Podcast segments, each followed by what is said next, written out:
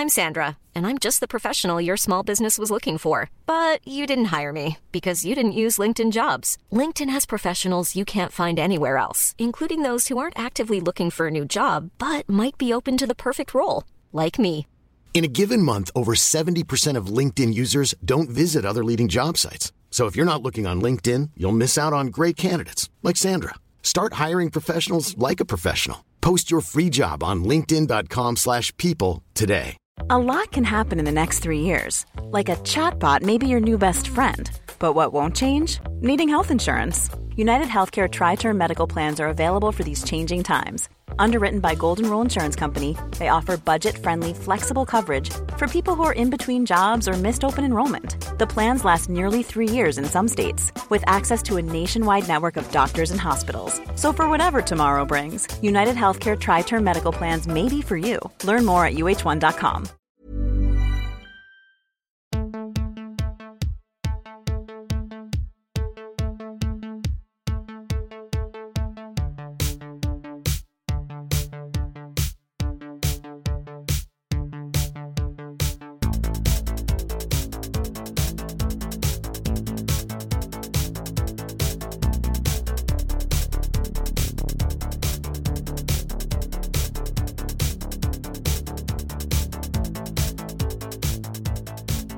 Welcome to Bad Dad, Rad Dad, where we look for better dads one movie at a time. I'm Kylie, I'm Elliott. and we're going to talk about the movies we watched this week before crowning the baddest dad and raddest dad of them all.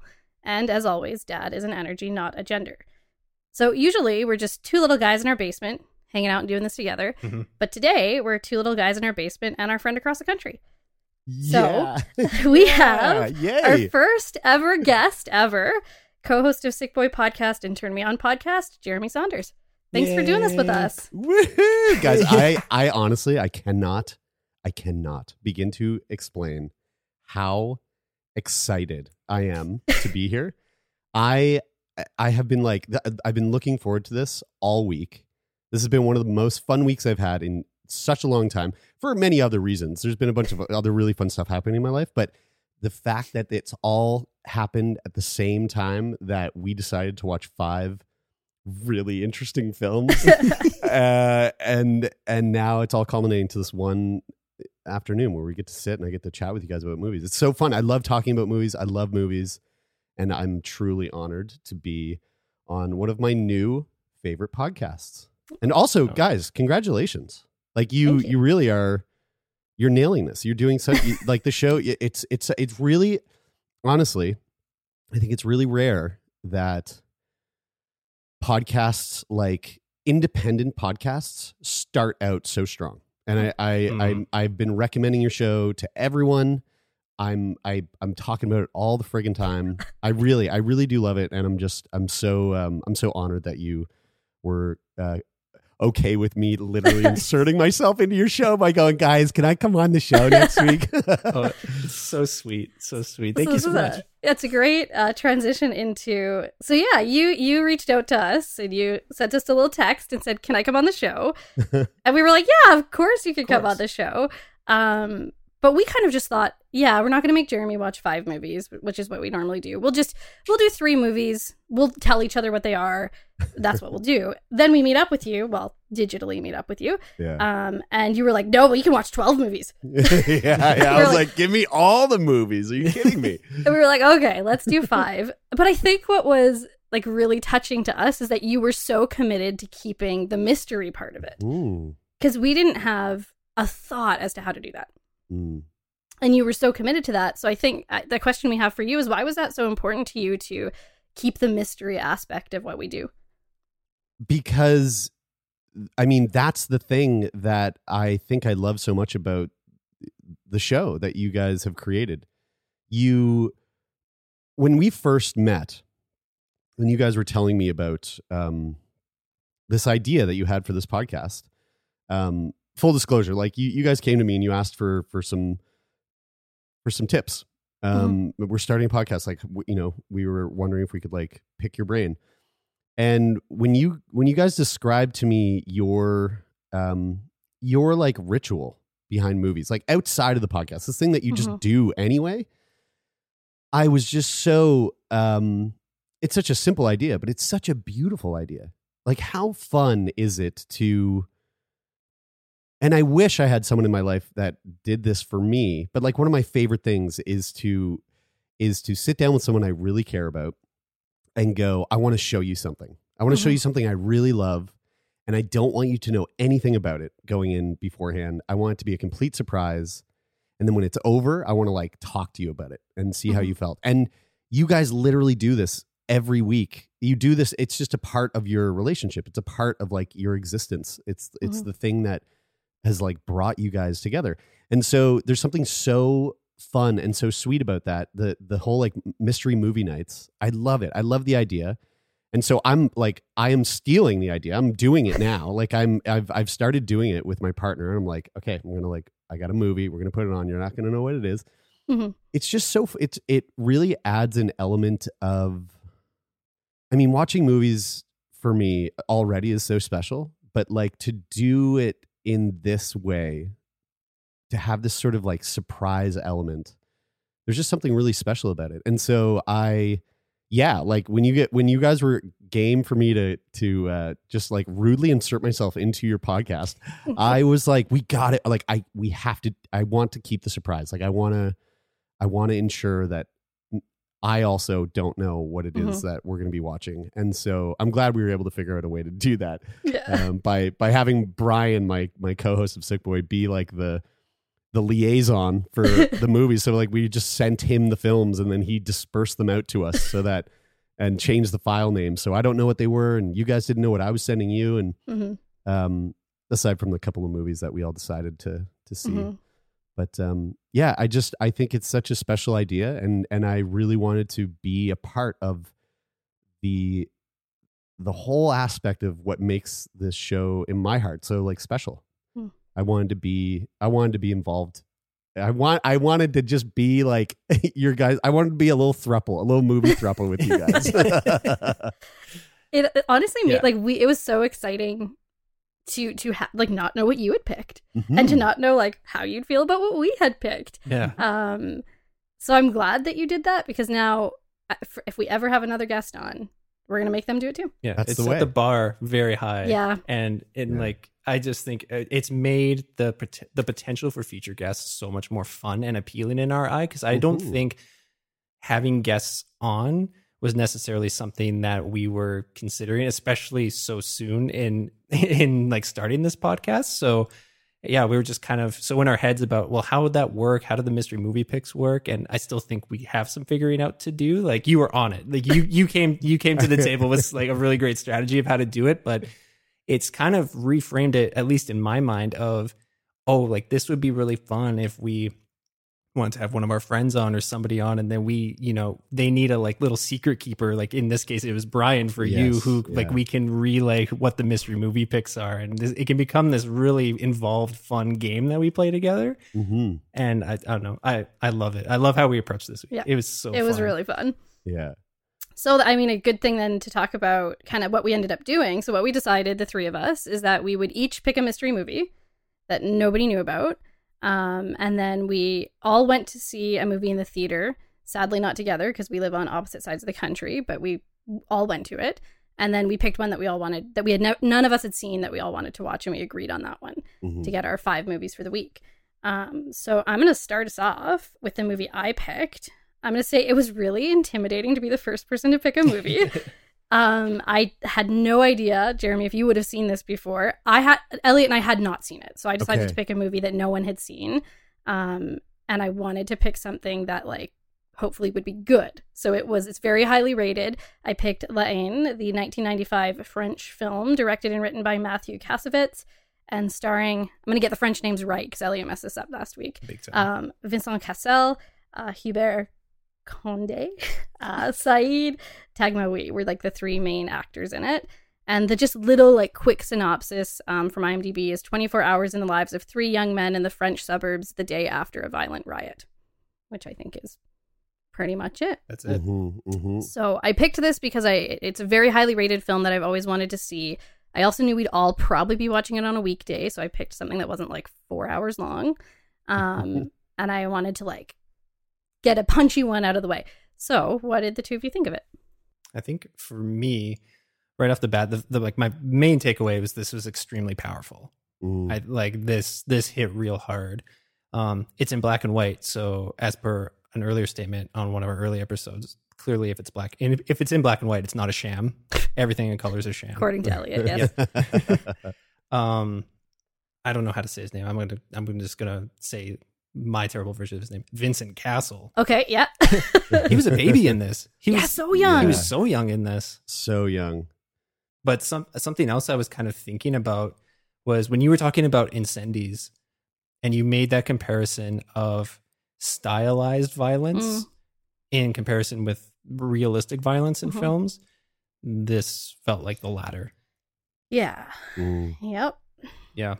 Jeremie, what do you think? I loved this movie. So um, Vincent Cassel is like he's probably one of my top five like favorite actors of all time. Oh, I oh, think wow. he's I think he's absolutely incredible. I've been I so I also have not seen uh uh La, La Haine, um uh, which which which in the the in in America when it was released in the United States it was just it was titled Hate. Oh, Uh, so so La Haine translates to hate, and uh, it's a movie that I've I've actually been wanting to watch for a really long time.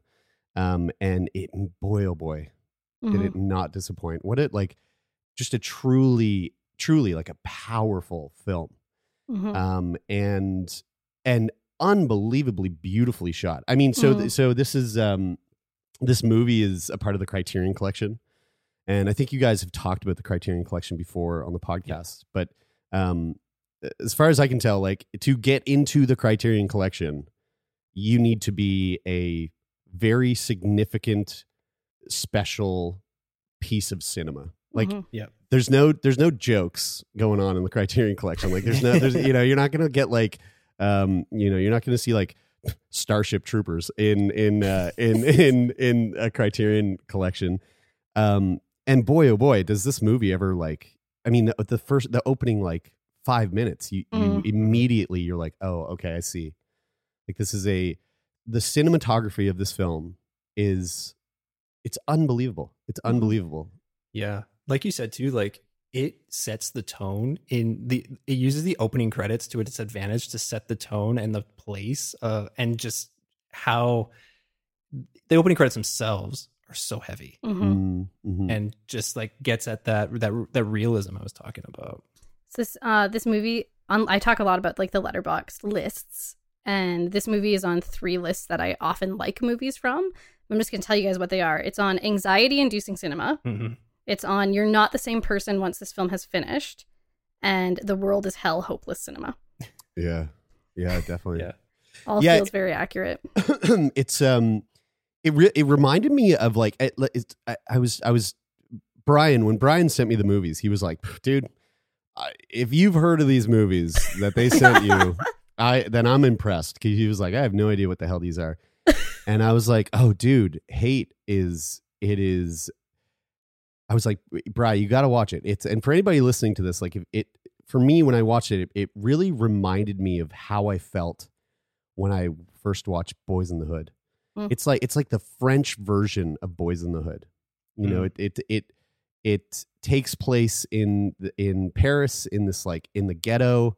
These these people that are, you know, trying to like make the most out of their lives, but they're constantly facing like a ton of hardship. There's a lot of political uprise um, happening like at the time, and and I I I, I know that there's like a lot of um, I don't know much about French politics or French history, but I do know that like riots and sort of disdain for the authority is pretty strong Mhm. in in Paris. I mean, I, I took a school trip to Paris when I was in uh, grade twelve, and when we were there, there were riots happening while Oh, we wow. while we were in Paris, and I, I feel like there's been just countless times where I've seen in the news where like the you know the citizens of Paris are are pissed about something, and so they're they and they and they don't hold back, and they go out and they they make noise, and that undertone throughout this entire film, you know, is when I was in Paris and this was happening. It's it's a very heavy feeling. Hmm. There's Yeah. a there's a there's a there's a there's a consistent feeling of like almost uneasiness and and like uh, like an air of danger and but it's also very exciting and and almost like intoxicating and throughout this film you know these three characters that we follow um Vinz was it Vinz I think is uh Yeah. They, so they use their first names and then Yeah. they they they're and the nicknames for them. Yeah. yeah Vinz Hubert and uh Saeed the three Mhm. characters like the entire film you can they, there's this there's this like very tangible chaotic energy that Mhm. is that is like brewing and and that notion of um of danger is there throughout the entire thing but also this like intoxicating kind of excitement of the danger Mhm. and it's um it's really hard not to be sort of swallowed up in that as a viewer watching the film Mhm. you you too are also like it sort of makes you feel um like excited for or or scared about the potential for really traumatizing violence to happen Mhm. at any moment you know and it's not it's not like an action film you know there's not a lot of action in this movie but boy uh, the, the tension holy smokes what a, Yeah, what like- a tension filled film like what you were saying, Kylie, like the list of most anxiety inducing films. Like Mhm. I felt yeah. that anxiety throughout the whole thing. Like it's 98 minutes long, Mhm. and I don't think 98 minutes has ever felt longer. And I think that that's due to like the tone and the feeling that you're describing, Jeremie. But it also, I feel like we go to so many different locations in this movie. Like. I, f- I feel we we, I don't feel like we revisit the same place more than once. Like I feel like each scene happens in a new location, and then we're moving on to somewhere else. Mm. Maybe I'm wrong about that, but that's what it felt like. It felt very kinetic the whole way Mm, through. Like mhm. we're kind of bouncing all over the place, and it's like always moving and always kind of keeping that keeping you on the edge of your seat throughout the Yeah. whole thing. yeah like the pace of the film was very impressive Mhm. It- it- it is this like constant forward moving pace that you are just you're kind of just like being dragged along Mhm. you know Yeah, um but again back to like the cinematography holy like i don't know if you guys remember but that shot there's this beautiful shot really early in the film where Vinz played by Vincent Cassel he's like kind of flexing on himself in the mirror. Yeah. he's like hyping himself up doing that whole like kind of like do you feel lucky punk punk kind of thing you know? Mhm. like like like saying what he would say if he was about to get into a fight. And what the camera is behind him so we're seeing like the back of his head and you're seeing his reflection in the mirror. And then he you know he's like brushing his teeth or whatever he like dips down and the camera pans in into the mirror Mhm. and then all of a sudden you're in the mirror and he pops back up and it's like it was such impressive camera trickery and I, I I had to rewind it like three or four times going how did they do this How- like Yeah. how did and, and I think I think I know I think what they were doing was that I think it was a a stand-in so the so the, the back of Vincent's head isn't Vincent Mm. and I think Vincent Cassel is actually behind this fake mirror Mm. so like the set Oh. of the reflection, he's actually behind that. That that's a whole set beyond this fake mirror that's there, and so there's this like body double, and when the body goes down and it pans into the mirror, Vincent's still just on the other side, and so he pops Hmm. up. I, I mean, that's the only way I could imagine because there's no reflection. like you're Yeah, there it was impo- it's like how the hell did they do this without getting reflection of the camera back so like that's just one example of several of these like really cool innovative shots that are that you really if you're not really paying attention you probably wouldn't even think about it but if you're like if you're looking for them and you and you find them i think there's i think that i mean there, there's a many different reasons why i feel like this is probably within the criterion collection but Mhm. the the the sh- shots like that i think i think are probably a big reason why this film is so is so uh, special yeah, And one of the things that's that, that I think comes up to for me about that is that this film to me is like just made of juxtaposition, like this beautiful cinematic work with this very re like real story, Mm. right? And then at the same time, like yeah, that I, I love Jeremie the word you use like brewing. There's this sense of like Mm. something is bubbling and we know it's coming, and but at the same time, uh, big parts of the movie are mundane. Like Yes. it's just their Yeah. lives. So we've got that juxtaposition between this intense anxiety and just the mundane way that life passes. And um, that was so evocative for me, the way that those, all of these contrasts are working at the same time. Do you guys feel like that is sort of like a staple for most films that aren't coming out of North America? Like, I feel like that's such a foreign film thing. Yeah, I, yeah, I would agree. Like, I don't know if I've talked about this on the on the show yet, but I love uh, Michael Haneke's movies. Not that I've seen all of them, but have you seen Funny Games, Jeremie? Yes. Oh my god. have you yes. seen I the saw- I original? saw both. Yeah, You've seen both, yeah. Yeah, I mean, I love them both. I I, I think I like the original better because I saw it first. Same. Um, but I think it has that too, right? These like the the beginning of the film is very mundane, and then Mhm. you know once you get in, and then even within once the the stuff starts happening, there's still these moments of mundaneness in it. I, I that's one of my favorite movies of all time. But yeah. yeah, I think I I would say so. At, at least the films that kind of punctuate the international scene, perhaps. Mm. I don't know. Mhm. I also I also think that this is this movie has probably one of the most jaw droppingly awe strikingly stunning endings. Yeah, You know, Yeah. like it- the Yeah. the end of this movie, the last 25 seconds of this film are like heart stopping. Yep. It's Yeah. so wild.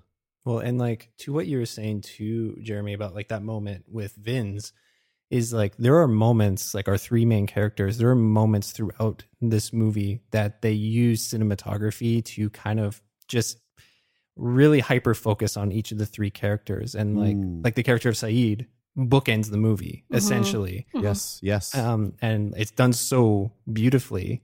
And then you have yeah, that moment with Vinz and then even the, the first time we meet Hubert and like what the setting and the way that we see him establishes about his his differences from from the other two like they the three of them have this great rapport and this just easiness between the three of them but Hubert is kind of established as this character that's other than in this three group this Mm. three person group and I think the first time we meet him really cin- like using cinematography establishes that Mm. in a beautiful way yeah. I th- I also I also want to like you know for anyone listening to this who hasn't seen it, the movie is also very funny. You know, Yeah. there's a lot Yeah. of really hilarious moments. You know, and it's like those those moments that are so I think so relatable and so like uh, it's just real life humor. You know, like we're we're like three friends uh, going Mhm. through an experience and like these odd things that happen and like the way they kind of inter- like the you know again not I know that you guys are like really anti spoiler and I that was I think that was one of the things I was so nervous to talk to I was like I I don't know how to talk about movies without spoiling them you're doing But- a great job thank you thank you uh, but like the scene with the uh, with the drunk you know like that's Mm, standing mhm. outside the car and uh, oh it's great s- scene. and these guys are they're trying to like hotwire a car and this drunk guy is like sort of he's just he just inserts himself into their lives and they're like what is this get this guy out Like of it here felt man kind of like Edgar Wright Cornetto trilogy a little Yes. bit. I'm gonna I'm gonna be the worst and say it's actually very Shakespearean. Sorry, Yeah, English yes. teacher here. Like to have those moments, like I'm thinking Macbeth of like you know we the king is dead. We know that. We know that Macbeth has killed him.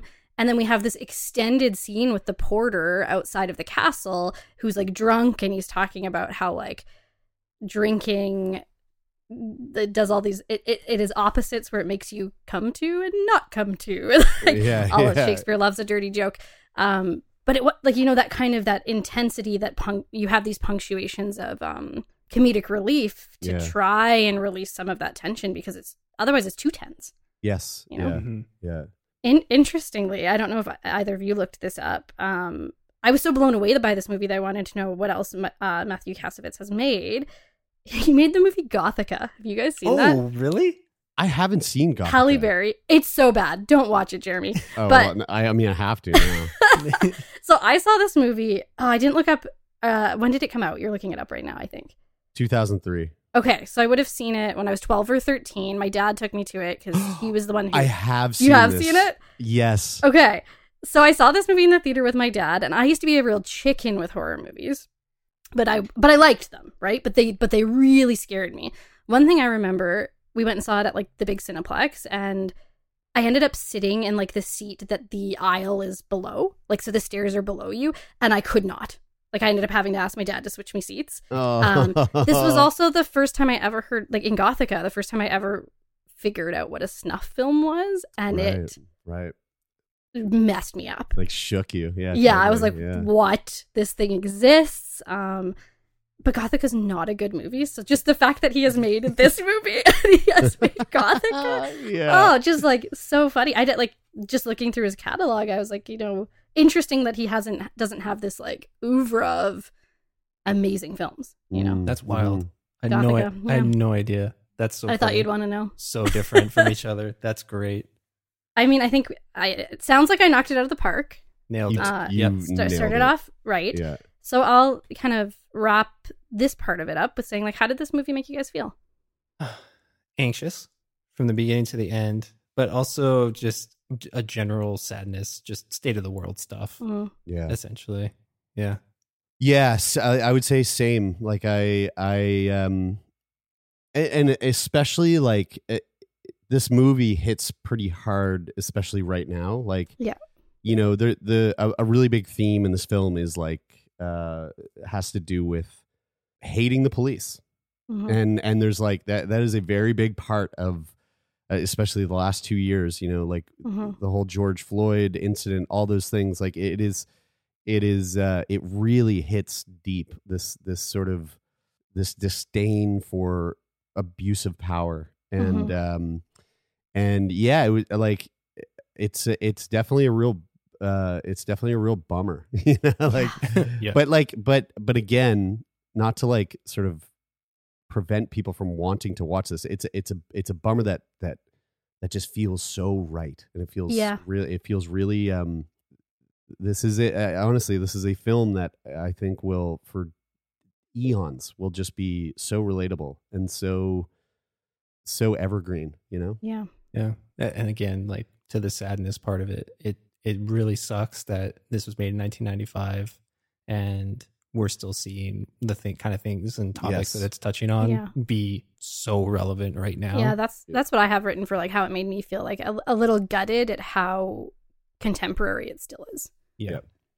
But but uh, like I I feel like I'm it was important to see it and I'm so glad that I have now.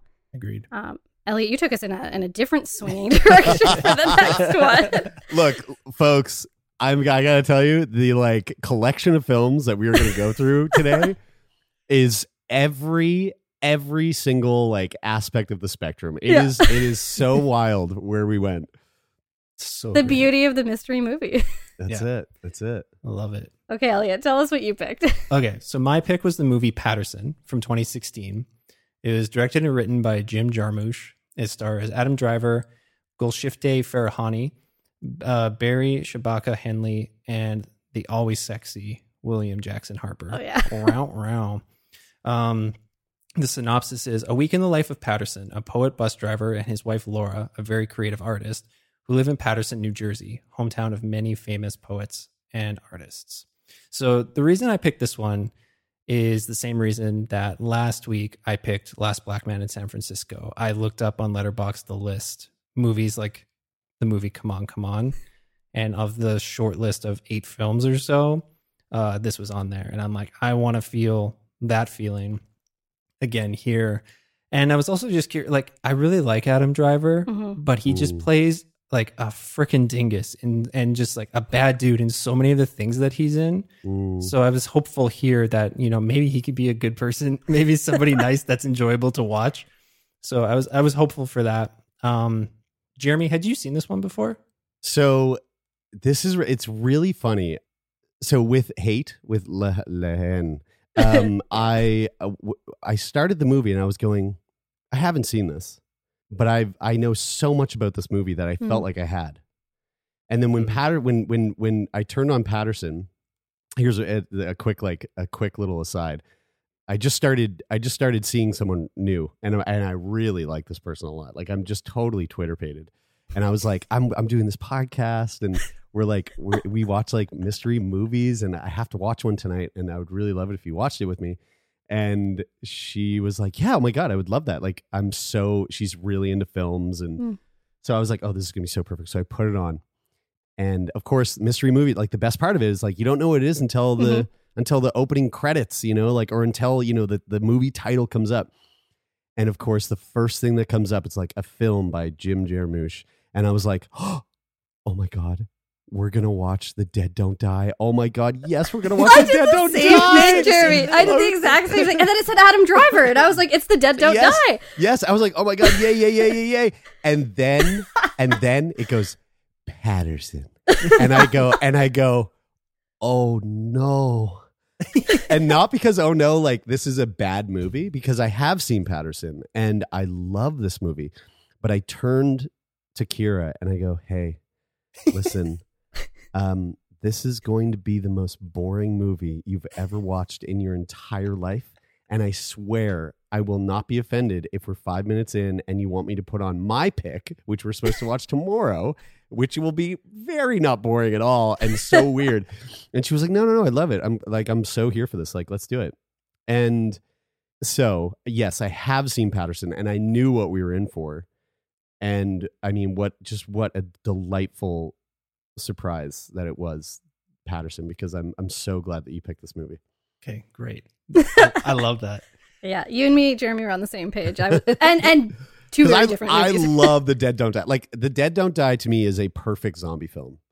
Like the Mm-hmm. the zombie films are so overdone, so overrated, and just so like just just so oversaturated. The Dead Don't Die. You know, if you want to if you want to watch a, a refreshing zombie flick, throw this weird, hilarious, bizarre thing on because it's just, it's so special. But anyway, I, I digress. That's great. We haven't, haven't seen, seen it. it, yeah. So. Oh my god! N- What? Neither of you have seen it? no, Oh my lord! Oh my gosh, you guys! Oh my gosh, you guys! Oh, you got it! You gotta watch it. It's so special. next time we have you on, we'll. Yes, yes, yes, yes, yes, yes. um, but okay, what do you guys think of this one, Kylie? Let's start with you. So Elliott and I hadn't seen this movie before. Okay, okay. Um, and funny, my funny story is once I realized it wasn't The Dead Don't Die, um, I get Paterson and Paddleton confused because I haven't seen either of them. And I was like, is this the like like what? What is this movie? So I really had no idea what I was getting into. I really like Adam Driver. The opening scene is so beautiful and establishes the tone of the film. So yeah, I I was just like, I'm just gonna let this film wash over me, and like I I just found it really engaging and really beautiful. Mm. What yeah, what did you think, Jeremie, for your second, third, fourth? I don't know how many times you've seen it. This is, so this would have been my second time Okay. watching it, and um, it is this movie is just like startlingly mundane. Like it is Yeah, just yeah. such a mundane film. It is so it it is, and this none of this is pre- it, it meant to be pejorative, but it is it really is the most boring movie you'll ever watch in your life. But the thing that I love about this movie so much is that it the whole I mean, I don't know, but I feel like Jim's intention with making this film was like just to really find the beauty that exists in boring. Like the Mhm. beauty that exists in mundane, the beauty that exists in no excitement.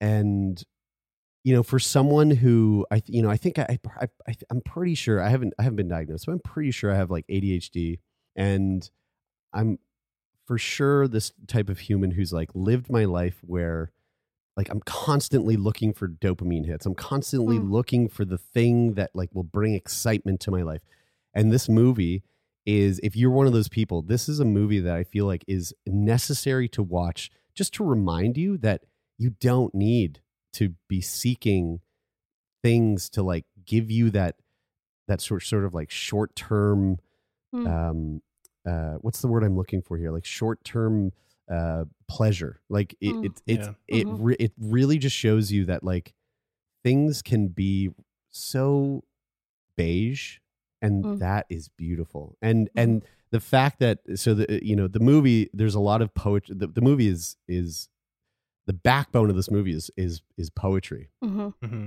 i think a lot of people don't really um really get poetry like Mhm. there's there's there's almost like a there's almost a mundane sort of boringness to poetry it's hmm it's this creation that like maybe is too ethereal or too too hard to really like m- put meaning to for a lot of people and um this movie kind of it, it's like uh it use i think it uses that poetry to kind of show you that like there's so much beauty in just nothingness.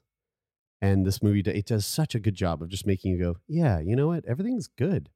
Everything's all right. Yeah. I kind know? of I kind of like echoed that a little bit and just like I feel like it beautif- it beautifully captures the monotony of everyday life, Mm, but also just like how you fit in the things that you love doing between the things that you have to do, whether that Mhm. being like work or the responsibilities at home or things like that. Like and celebrates that those little pockets of time you find for yourself and whatever your creative outlet or your craft is, or the thing that just helps you kind of escape the monotony of the everyday life a little Mm. bit. I feel like it just like hits the nail on the head with that feeling and capturing that and and and showing that. And, and Mm. yeah, it's beautiful. I also find like the relationship between the two characters just like oh my God. so lovely. Like I don't think I've ever seen a film where like watching two people just like wake up in the morning feels like how it actually is to wake up in the morning with somebody that you love. Mhm. Um and I mean their relationship did kind of remind me of you and me because I feel like th- they have such a contrast.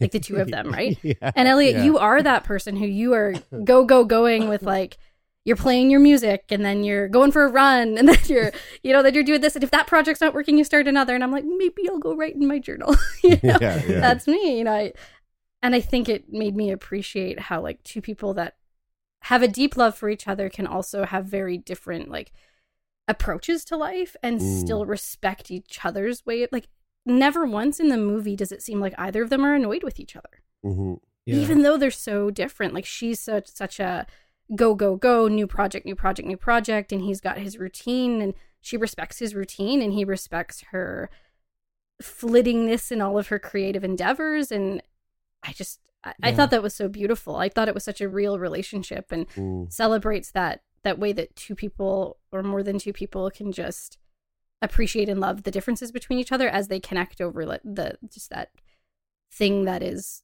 bringing them together you know Yeah, like I think I think a younger version of myself, like I I feel like her character would have been more unlikable to a younger version of Mm. myself, but I f- I find that as I've gotten older and as we've been in this relationship longer, you know, those things that are characterized as maybe bad or unlikable about her, like I feel like that's accurate to what you're saying, an accurate portrayal of what relationship dynamics are like. Mhm. Like Mm. you make sacrifices you make certain arrangements in the dynamic of your relationship you also make compromises for each other and sometimes that's hard sometimes you need to have like it's not just like set it forget it you have to revisit those those arrangements that you that you have if they're not working or Yeah. if you need to improve them or whatever that is so yeah like i think that while like I said, her character could be seen as unlikable. I, I I actually think that what they have together is really beautiful and shows a really realistic and honest dynamic of Yeah. modern day relationships. it's so funny because I feel like we're so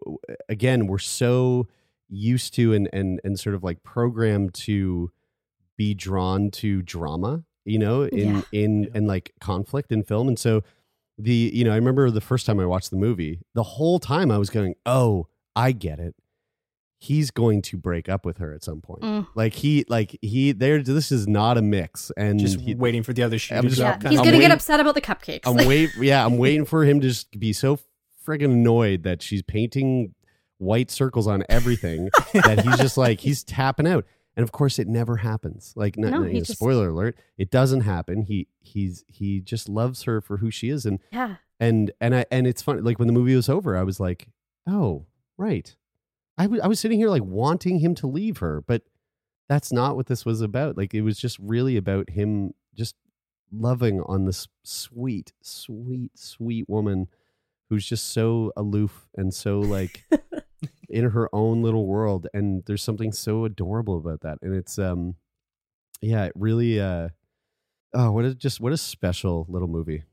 as the um the resident researcher of the of the group here of course read all about this and jim jarmusch he like he was trolling us all so he put things in that would make us think something was going to happen or be significant just Ah. to never make it significant so the twins Right. the whole twin Yeah, thing he right. actually has said that he was aiming for anti-significance that's the term he used What a yes. Or, like, Yes. there's a Yeah. there's a a really like obvious hit you over the head foreshadowing with the dog earlier. So you think something's going to happen with the dog, but he he Mm, he put these things in to be like, oh, they're they're gonna look for like what the symbolism of the twins means. They're gonna look for like, Mm. oh, this is foreshadowing, only to never have that happen. And what he said in the in the quote that I read from him, where he said he wanted to show anti significance, Yeah. was that that's what real life is like. yeah, Mhm. We see we see weird things, we assign meaning to them, but they actually are don't mean anything. yeah, it's meaningless. And if we assign meaning to it, beautiful and great. I'm sure there's people out there who have analyzed what the twin symbolism means, um, but he didn't mean anything by it. Right. Yeah. So I think like that's so so cool. And I haven't like I haven't seen a lot of his movies. I I had a deep obsession with Johnny Depp as a kid. Um, Jeremie, I think you know this. I've told you a story about meeting someone on a Johnny Depp fan site. Once upon a yeah. Right. Yeah. Yeah. Yeah. Yeah. So I've seen Dead Man because Johnny Depp was in that. Um and I really I was obsessed with the white stripes when I was in like late junior high junior high early high school. So I I've still seen am. Coffee and Cigarettes. They're Oh yeah, in. they're Yeah. fantastic. But because You- Jack White was in that, I saw that a bunch of times. You should also watch uh, Only Lovers Left Alive. Is that you- the Tilda Swinton one? Yes. Yeah. Yeah. Um, Elliott, I, I feel like I kind of steamrolled here. I'm, I'm like stepping on your guys' territory. I feel, I feel like I No. steamrolled. I, d- I, d- I, Nope. I didn't, I don't think I like gave you the opportunity to like give us the, uh, the synopsis and like who, it, when the movie was made and, and, and those like those key things. Or did we already go through that? Yeah, we said it. We got Oh, it. we did. We did. Okay. Okay. Sweet. Yeah, nailed it. Um, Uh, the, the monotony of uh, just talking about this film, it, like it, It's washed over you. Yeah. But some, Yeah. but something that that you said, Jeremie, like that I think was actually really effective is just because that this is a very on on its surface like a very vanilla movie, very like very monotonous, very low key. That and it's not searching for having the big dramatic moment where you know the shoe drops and he goes and breaks up with her and you know like she sucks, blah blah blah. Like the heightened drama, like I gasped at a, a point in this movie when like a big thing happens that affects our main character Paterson, mhm. and I'm like, it's so mundane, but because of the the tone of the rest of the movie, Yeah. you're like, oh, why did this happen? This Yeah. like this has destroyed me, and you like you feel that through Adam Driver's performance and how like the movie plays out in the end. There's this really nice scene on a park bench that I Mm. think is also really beautiful Mhm. yeah I, I i really like this it was really contemplative and Mm. you know took its time and I, I- felt this i felt this was really relatable especially as a creative person like it just it feels like you know especially the the the contrast between adam driver's character and uh Golshifteh Farahani's character of where, like you mentioned, Kylie, like she's kind of flitting from creative endeavor to creative Mhm. endeavor in search of whether it's fame or notor- notoriety Or maybe the or, thing that gels with her. Like he's got his thing, right? Yeah. He knows what his thing is, and yet he he is not needing to share it with anybody else. And she seems the opposite, right? She wants Mm. to share her stuff with the world. She wants to come home and show him the song she learned on guitar, right? And he isn't coming home and reading her poems unless she asks, right? and even then, like he's just like, uh, Here's my poem. Can we talk about how this has two of my favorite sitcom guests, like uh, little cameos from like Chidi from The Good Place and Ray from Schitt's Creek? Great. yeah, Um, but also, did you guys recognize the little little girl poet? no. no, She is. Um, oh, I, I meant to look up the name, but she's the daughter of in The Conjuring. She's the daughter in both of the Conjuring movies. Oh no way. What are what Oh. are their names? The um the Warrens? yeah, Yeah, she's the Warrens kid. Oh, I was All like, I recognize her, and that's that's who she was. So cool little cameos. there you go. Um, Nice. Sterling Jer- uh, Jerins is That's her the, name? Uh, is the actress's name? Yeah. Oh, She was great. Sterling- yeah, Yes. that moment was I, nice. that was probably one of my favorite moments. That's for sure one of the most sweet, wholesome moments in the whole movie. Yeah. so great. Yeah. Um, so I'm curious how you guys feel about this, but I'm also curious how your lady friend felt about this, Jeremie. yeah. Oh my god. Yeah. So, um, so I, I again, like, I, I'll, I'll probably be uh, regurgitating something I've already said, but this movie made me feel. It made me feel really grateful for all the things that I have in my life that I take for granted. Mm. Mhm. Like it just made me feel um just really okay with Mm. the things that I have to do every day, It made me feel really content with like the relationships that I have, the people that I see. You know, I I live in Halifax. Um, I live in Halifax. I live in I live on a street that's that's quite um, it's a bit of a hard street. There's a, there's a lot of people that are down their luck. Um, uh, there's a you know a, a shelter like right down the street from my condo, and every day, every single day, I take my dog Donut out for a pee, and I see the same people. Hmm.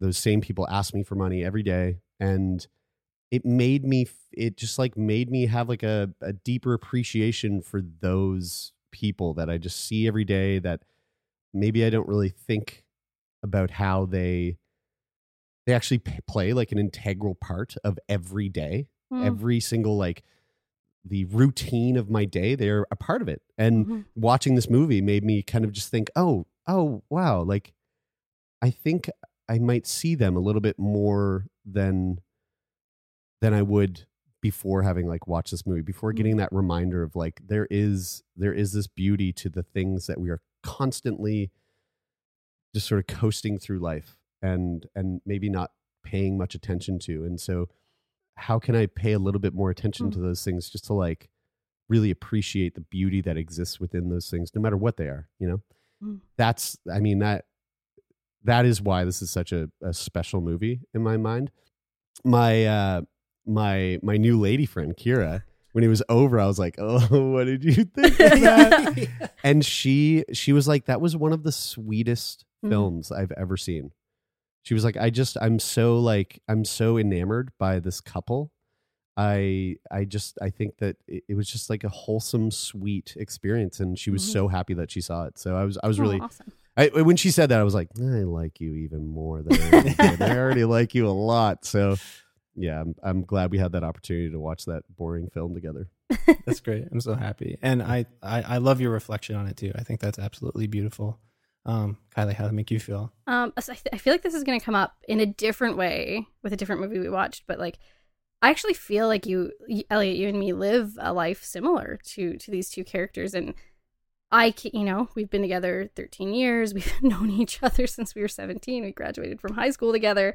Um, sometimes I can get caught up, and you know this. We talk about it in like the different paths my life could have taken.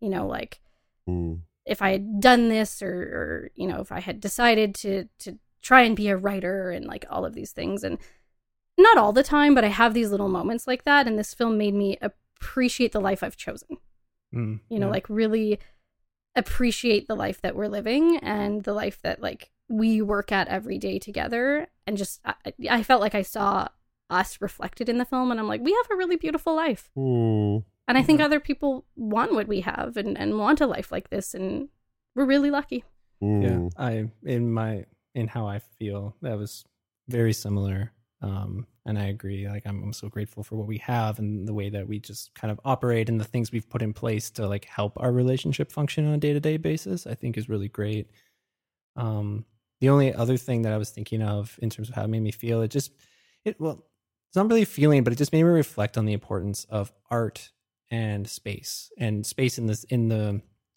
in the sense of where like where you're at whether that's physically or just also like mentally or like in your own head or emotionally like just it made me reflect on it's important to take the time to make time for your art but also make time for yourself Mhm. outside of the responsibilities of every day so Mm. that was a big takeaway for me as well Oh, what a mu- mushy feeling! like, what a sweet mushy feeling this movie has made us all It's feel. really nice. I Yeah. like it. different feeling from the next movie that we watched Oh my goodness, Jeremie. Yo, We had we had Elliott was convinced that your movie was going to be a particular thing based on what you had said to us. yeah. It was not the movie Elliott thought. It okay was gonna I, will Elliott, just what say, did what? Yeah, what did you think I was going to? Do? I uh, was almost certain it was the village from M Night Shyamalan. Oh wow!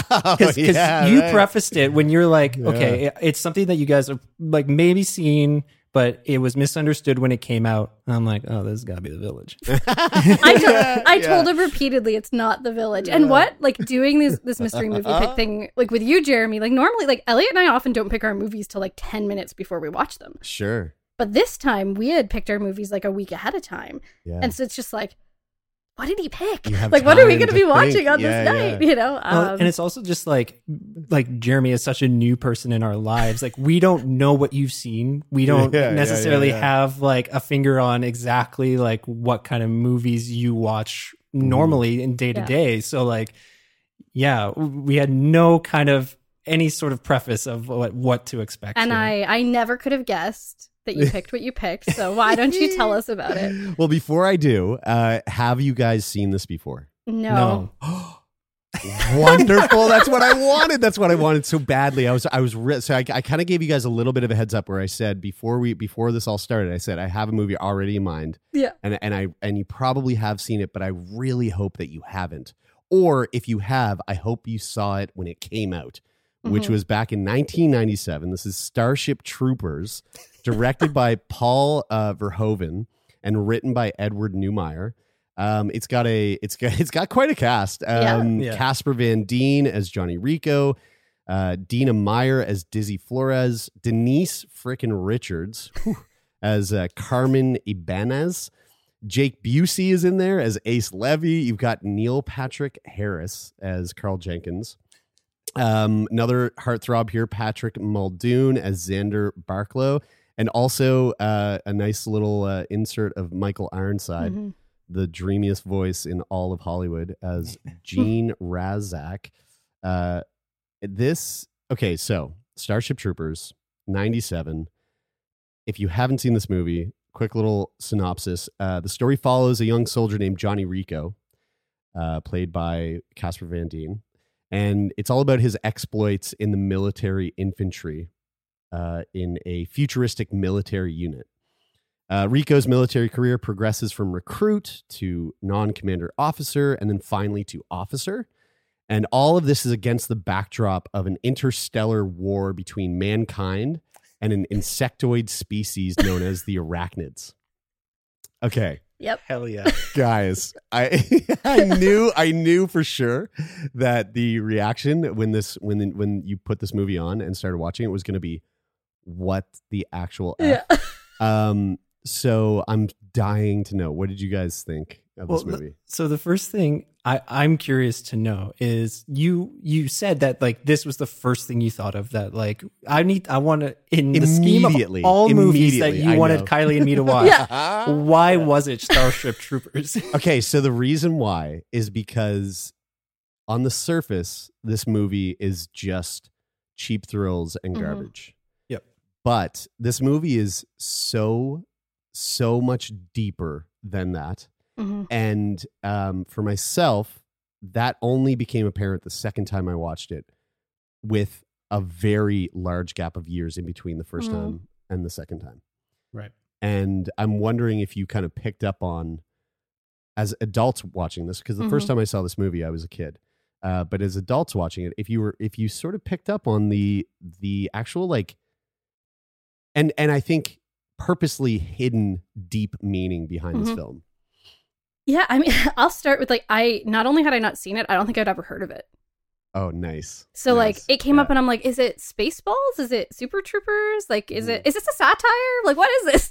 Um, and like it because it starts with all of those um, you want to know more, Do right? you want to know more? and I was just Yeah. like, what is this? This is a trip. It reminded me of like games I was playing on my like that I got out of cereal boxes in the 90s because we couldn't afford real games. you know, so I was just like, okay, I guess I'm all in. And then I start seeing the cast and um it was really fun to see something that I had no idea of. Mm. Um also I'll say like I'm the grouch in in the relationship. Jeremie, if you had said I'm gonna get you guys to watch Starship Troopers and I'd looked it up, I would have been like, eh, no. yeah, yeah, Like you, you probably yeah. nobody probably could have convinced us to watch me on watch this on my own, but I am so glad I watched it. Yes, yes. Mm. Like I really enjoyed it so much. And that like that's why we do this mystery movie thing is we we approach it not as like, oh, it's a way to force someone to watch something that I've always wanted them to watch, but rather for the other person it's it's a way for me to be open to something I might not have otherwise been open to. Mm. Like that's our ethos. And so I was like, okay, Jeremie picked this for us. Not usually what I'd go for. I'm gonna be open to it. And I like it was it was so many things. Mhm, Yeah. mhm. Yeah, it like I I had only seen a little bit of this when it was like when I was a kid and it was on like TBS Superstation in like the daytime. I'd only Yes. caught like little bits of it. And it always just kind of I always just kind of thought of it as like the really dumb, crappy um special effects Yep. space movie. Like I didn't really give it the time of day. But yeah, jumping in, like I was totally surprised. I had so much fun watching Yeah. this. Um the the effects are actually not as bad. Like some are not great, but there are they're not as bad overall throughout the movie as I thought they were. Any of the like actual human death be ripped apart is really good.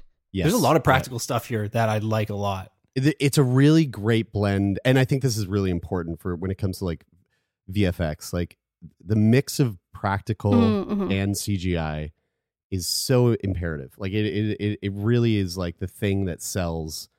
It, it, it destro- a, a movie is destroyed if, if, if they just don't allow any kind of practical effects to be Yeah. sort of meshed with special effects. Um.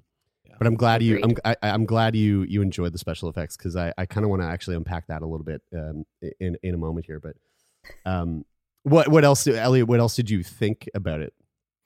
Yeah, I thought that yeah, it was it had like a bit of like a message that's trying to get across about, you know, about the military and also just about like what being a citizen means Mm, and mhm. a citizen's responsibility to their their country or to the world and the things that they need to do.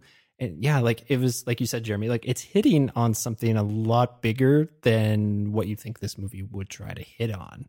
Yeah. Well, th- like that's an interesting. There's a movie or a book or something in my brain that I can't get out of my brain right now that does a similar thing to this one, which is, I bet you there's a lot of people who really love this movie who who haven't thought about what um like what Paul Verhoeven is doing with it, like what he's really saying with it. It's just like, oh, this is so fun, and it was really fun. Yeah. Yes. Like it was really fun. And so it can be watched on that level. And I kind of like at first I was like, is he just like really pro military? Is that what's happening here? Mm, Um, I don't think so. no. I don't think so at all. Um, and I, I think it's always interesting, and and I actually think it often says more about the person watching it, and not not when you watch it when you're a kid and it's just you're not really in a space where you know enough about the world yet. But you know, for people watching it now, if it's just like, wow, this movie's so fun and I love it, that says more about I think the person than the movie. Yes.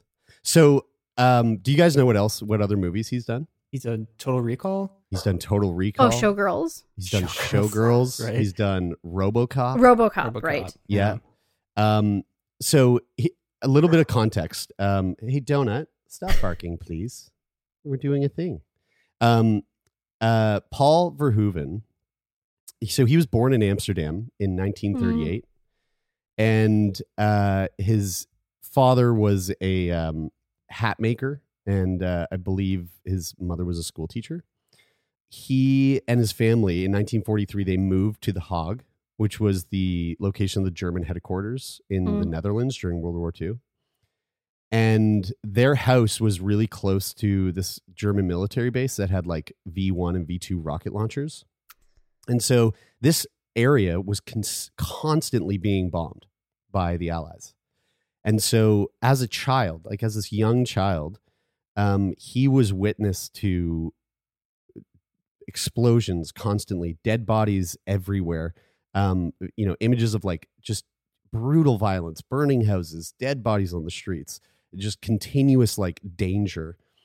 But as a kid, he he's said in interviews that this experience um, it wasn't scary.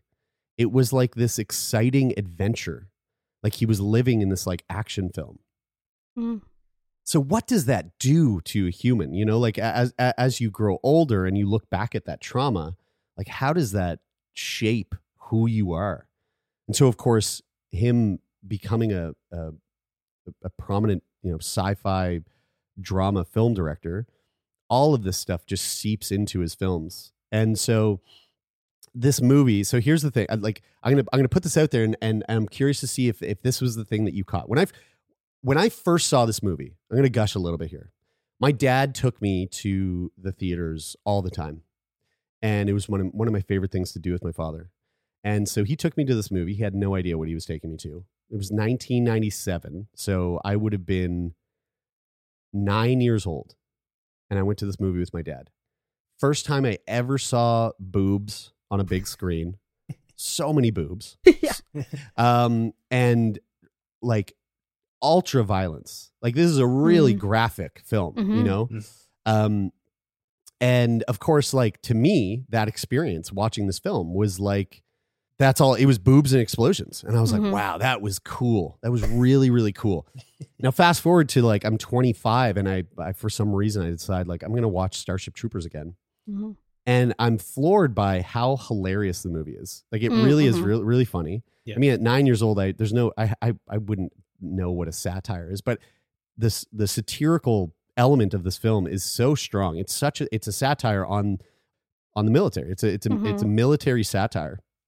But the thing, when I watched it when I was an adult, I remember getting close to the end of the film and going, man, I like, why do I feel so weird? And not, not- again, not to like Mm. spoil the movie, but um, there is, you are rooting for these characters. You're Mhm. rooting for the humans. You are like, rah, rah, rah. Let's like get these ugly aliens. Let's like destroy the arachnids. You know, uh, uh, the only good bug is a dead bug Mhm. quote Mhm. direct from the movie. But when the movie kind of ends, they're like this this final scene with Neil Patrick Harris where he says they're afraid. That moment, I remember feeling really icky Mhm. all of a Mhm. sudden. I was like, why do I feel so gross? And it dawned on me after like thinking about this over and over and over again. I was like, why did that make me feel so weird? This movie, I think, is meant to trick you as the viewer into rooting for fascism. And that's the thing that makes this movie so trippy and so much more than just some like, you know, cheap thrills with explosions and boobs. It is- Mhm. it's a movie that literally makes you the viewer root for the Nazis Mm. Yeah. because the humans in this film are the- you know the the the militaristic world that that this futuristic world is living in it is fascist it's it's a fascist society. And you are rooting for it. And and the and throughout the film the entire time the- one of the things that that Kylie kind of said was um there's there's these the movie is like sprinkled with these uh, propaganda like infotainment recruitment ads and and you know they show this thing and and then when it's over they're, they're like would you like to know more? And it's like asking you if you want to like go deeper into the rabbit hole of like why we hate these bugs these bug aliens. All of that propaganda like you get sucked into it. You get tricked into Mhm. believing this thing um and i think i think the aliens i think the i think you know maybe i'm thinking too much about it but but i i, I really do think that the arachnids are are the jews and you as the viewer are being tricked into hating these arachnids Mhm. these others these things that um really like if you really look at the, the actions of the movie it's like well wait are like are these things what happened before all this like Mhm. before the world starts you know getting slammed by these meteors that are coming from a distant planet like why are they retaliating against the humans would this have ever happened if if we didn't just stumble upon them and and you know try to like eliminate this this this quote unquote threat? And that's the thing right? When i watch this movie like when you really peel the onion layers back you're like oh ugh, oh no. Uh-oh. Yeah. Yeah, I think I started feeling that it's got to be about halfway through the movie where there's just like a quick line where somebody says something about like that the arachnids are able to think, and prior Yeah. to this, they didn't. They they you know, and just that like if you look at it as the allegory, that dehumanization of the other, right? hmm And we're literally, of of course, who's not gonna cheer for killing bugs, right? Yes, like right right you know, and so to to, it's really smart. Mhm. It's really smart, and and I I started feeling that ickiness right around then, which I I got. I think it's about halfway through the film. I think it's after the like thing happens with Denise Richards and the and the asteroid and all of that, and they're like, Mhm. oh, like there's there's intelligence on the other side, and they're trying to figure out what we're doing. And I was like, oh, okay, I see I see the point that's starting to be made here. And yet the movie continues to be really fun. It's not like that moment happens and we take this sharp turn into No. and now as an audience we feel bad. Never once does the like it's it's all beneath the surface. like you said, it's you have to peel it back to find it there. Yes, and and they and the uh, you know the way that they kind of get you into this um, mode of thinking where you you you kind of can't help but root for the fascists is it's all surrounding this like four way relationship of lust and love and you you, you Mhm. like you really like you really at, you know at one point in the movie you really want Rico Johnny Rico and Dizzy Flores to like yeah, I want this to happen. I like I want them to like I want them to find love and because it's not going to work with Carmen. Like Mhm. Carmen's moved on and so you're like you're you're sucked into this like this sexy relationship of these young hot soldiers and and meanwhile you're just totally forgetting the fact that like this is just all about destroying another race Mhm. you know, and you're like, oh, whoa, whoa, that was weird, and it, it like it made me kind of, it just made me think about like how, um, you know, how like the military industrial complex of like whatever nation you live in really does a goddamn good job of twisting your mind into thinking that like this kind of violence is necessary. You know, when you Mhm. when you look at like Yeah. World War II, it's like soldiers on whether they're the Allies or the Nazis, like they were they were all they all believed. Mhm. You know, we we're seeing it now with the, like these Russian these Russian kids going over to Ukraine, and they just believe that like yeah, I guess this is like what I got to do. Like I'm I got to do this thing that, and then they get there and they're in the in they're in the shit and they're in the middle of it and they're going, oh my god, what what did I how did I get here? Like this is so messed up. Yeah. Yeah, I agree. And like kind of just to what you said, Jeremie, and what you were talking about, Kylie, like something that kind of hit me as I was sitting with it. Like when you do peel back those layers a little bit, there's a scene, and trying not to get too spoilery, but there's a scene kind of in the final, um, in kind of as the film's wrapping up a little bit, where the kind of takeaway when you do peel back those layers are that it's just two groups of beings that just want to know what each other are thinking and have a better understanding of each other. Yes, And the yeah. only of in their minds, the only obvious way to do that is through violence. Mhm. Yes. Yeah. And that is just again just another like really sad state of the world thing that's Yes. hard to kind of grapple with. and that violence they've been they've been trained to like be so thirsty for that violence Yeah. like Yeah. It, it like it, it- you know there's a there's a point in the movie where they're getting their tattoos you know and it's like they've they've just they literally they they've almost forgotten that something really really traumatic has happened back Mhm. on earth that has affected so many people and so many families and including some of these people that and they're getting their tattoos and they're like yeah like they're like they're they're excited you know Mhm. there's like there's like this elation and you're going whoa guys like do you not do you not recall like 10 minutes ago you just found out that you know everyone you knew and loved is dead? You know like yeah. what's going on? You know you're you're like you guys are just you guys are just punch drunk. Yeah again like you could go into this movie and watch it and and and that's the fun th- that's why i chose this movie for you guys because you can you you can really watch this movie from two very very different perspectives. One Mhm. being like wow yeah explosions guts and boobies. This was great. Or you can watch it and go oh jeez oh Yeah, it's one of those rare movies where you can do that. You can turn on your brain or turn off your brain, That's and, right. and enjoy Yeah. it for both reasons. I mean, Yeah. it's interesting to me because it, uh, to bring up funny games again, but funny games kind of does a similar thing with for horror movie fans, right? Where Yeah.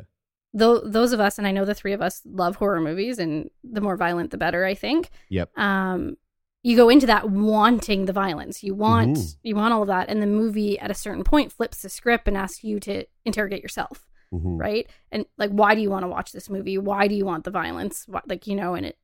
But Funny Games does that with like a harder hammer that you can't miss.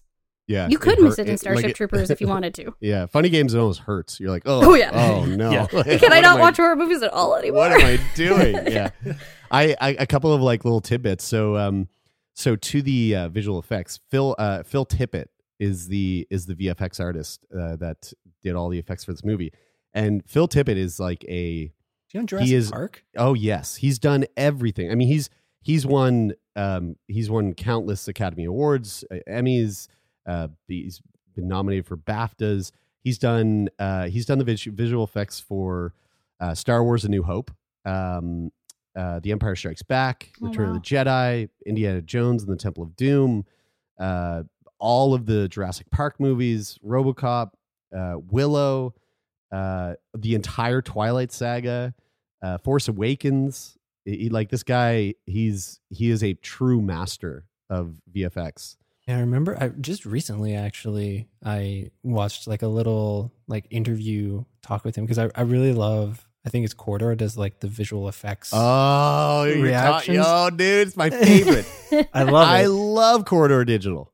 It's so good. Um, It's so good. But like I did a little like very small deep dive on just like looking into Phil Tippett and just like the things that he's he's done. Like he revolutionized Yes. so many different things in the VFX Yep. world. And I, I think that's I think that's so cool. And like it's why movies like like Jurassic Park, like Star Wars can stand the test of time because of Yeah. people like him. So that's that's sweet that he was on this too and like he added his flair to it.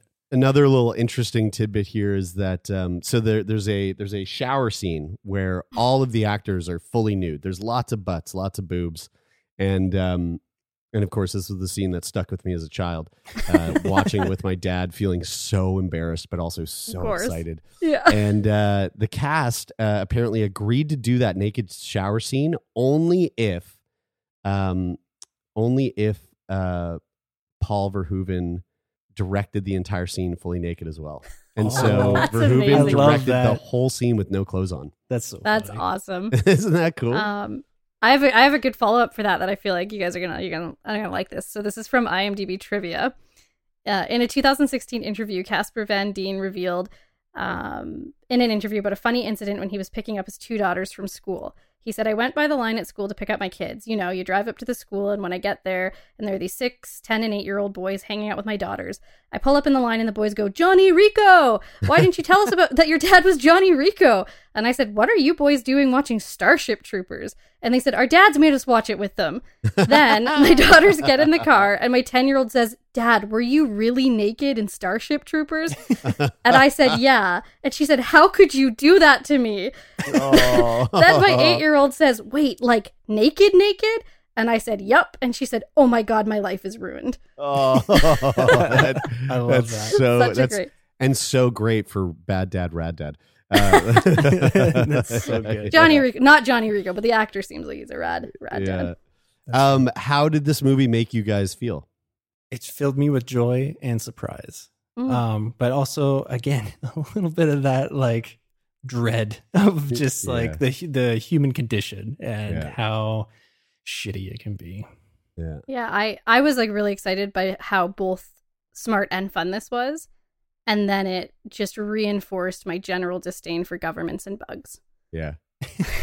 yeah. So I mean, uh, for me, it's like this. Is, this movie is a, an exact mix of both times I watched it, where it made me just excited to see some explosions and some boobies, and then and then also sort of uh, sort of hits you in the face, like, especially with like the whole Ukraine thing going on right now. It just Yeah.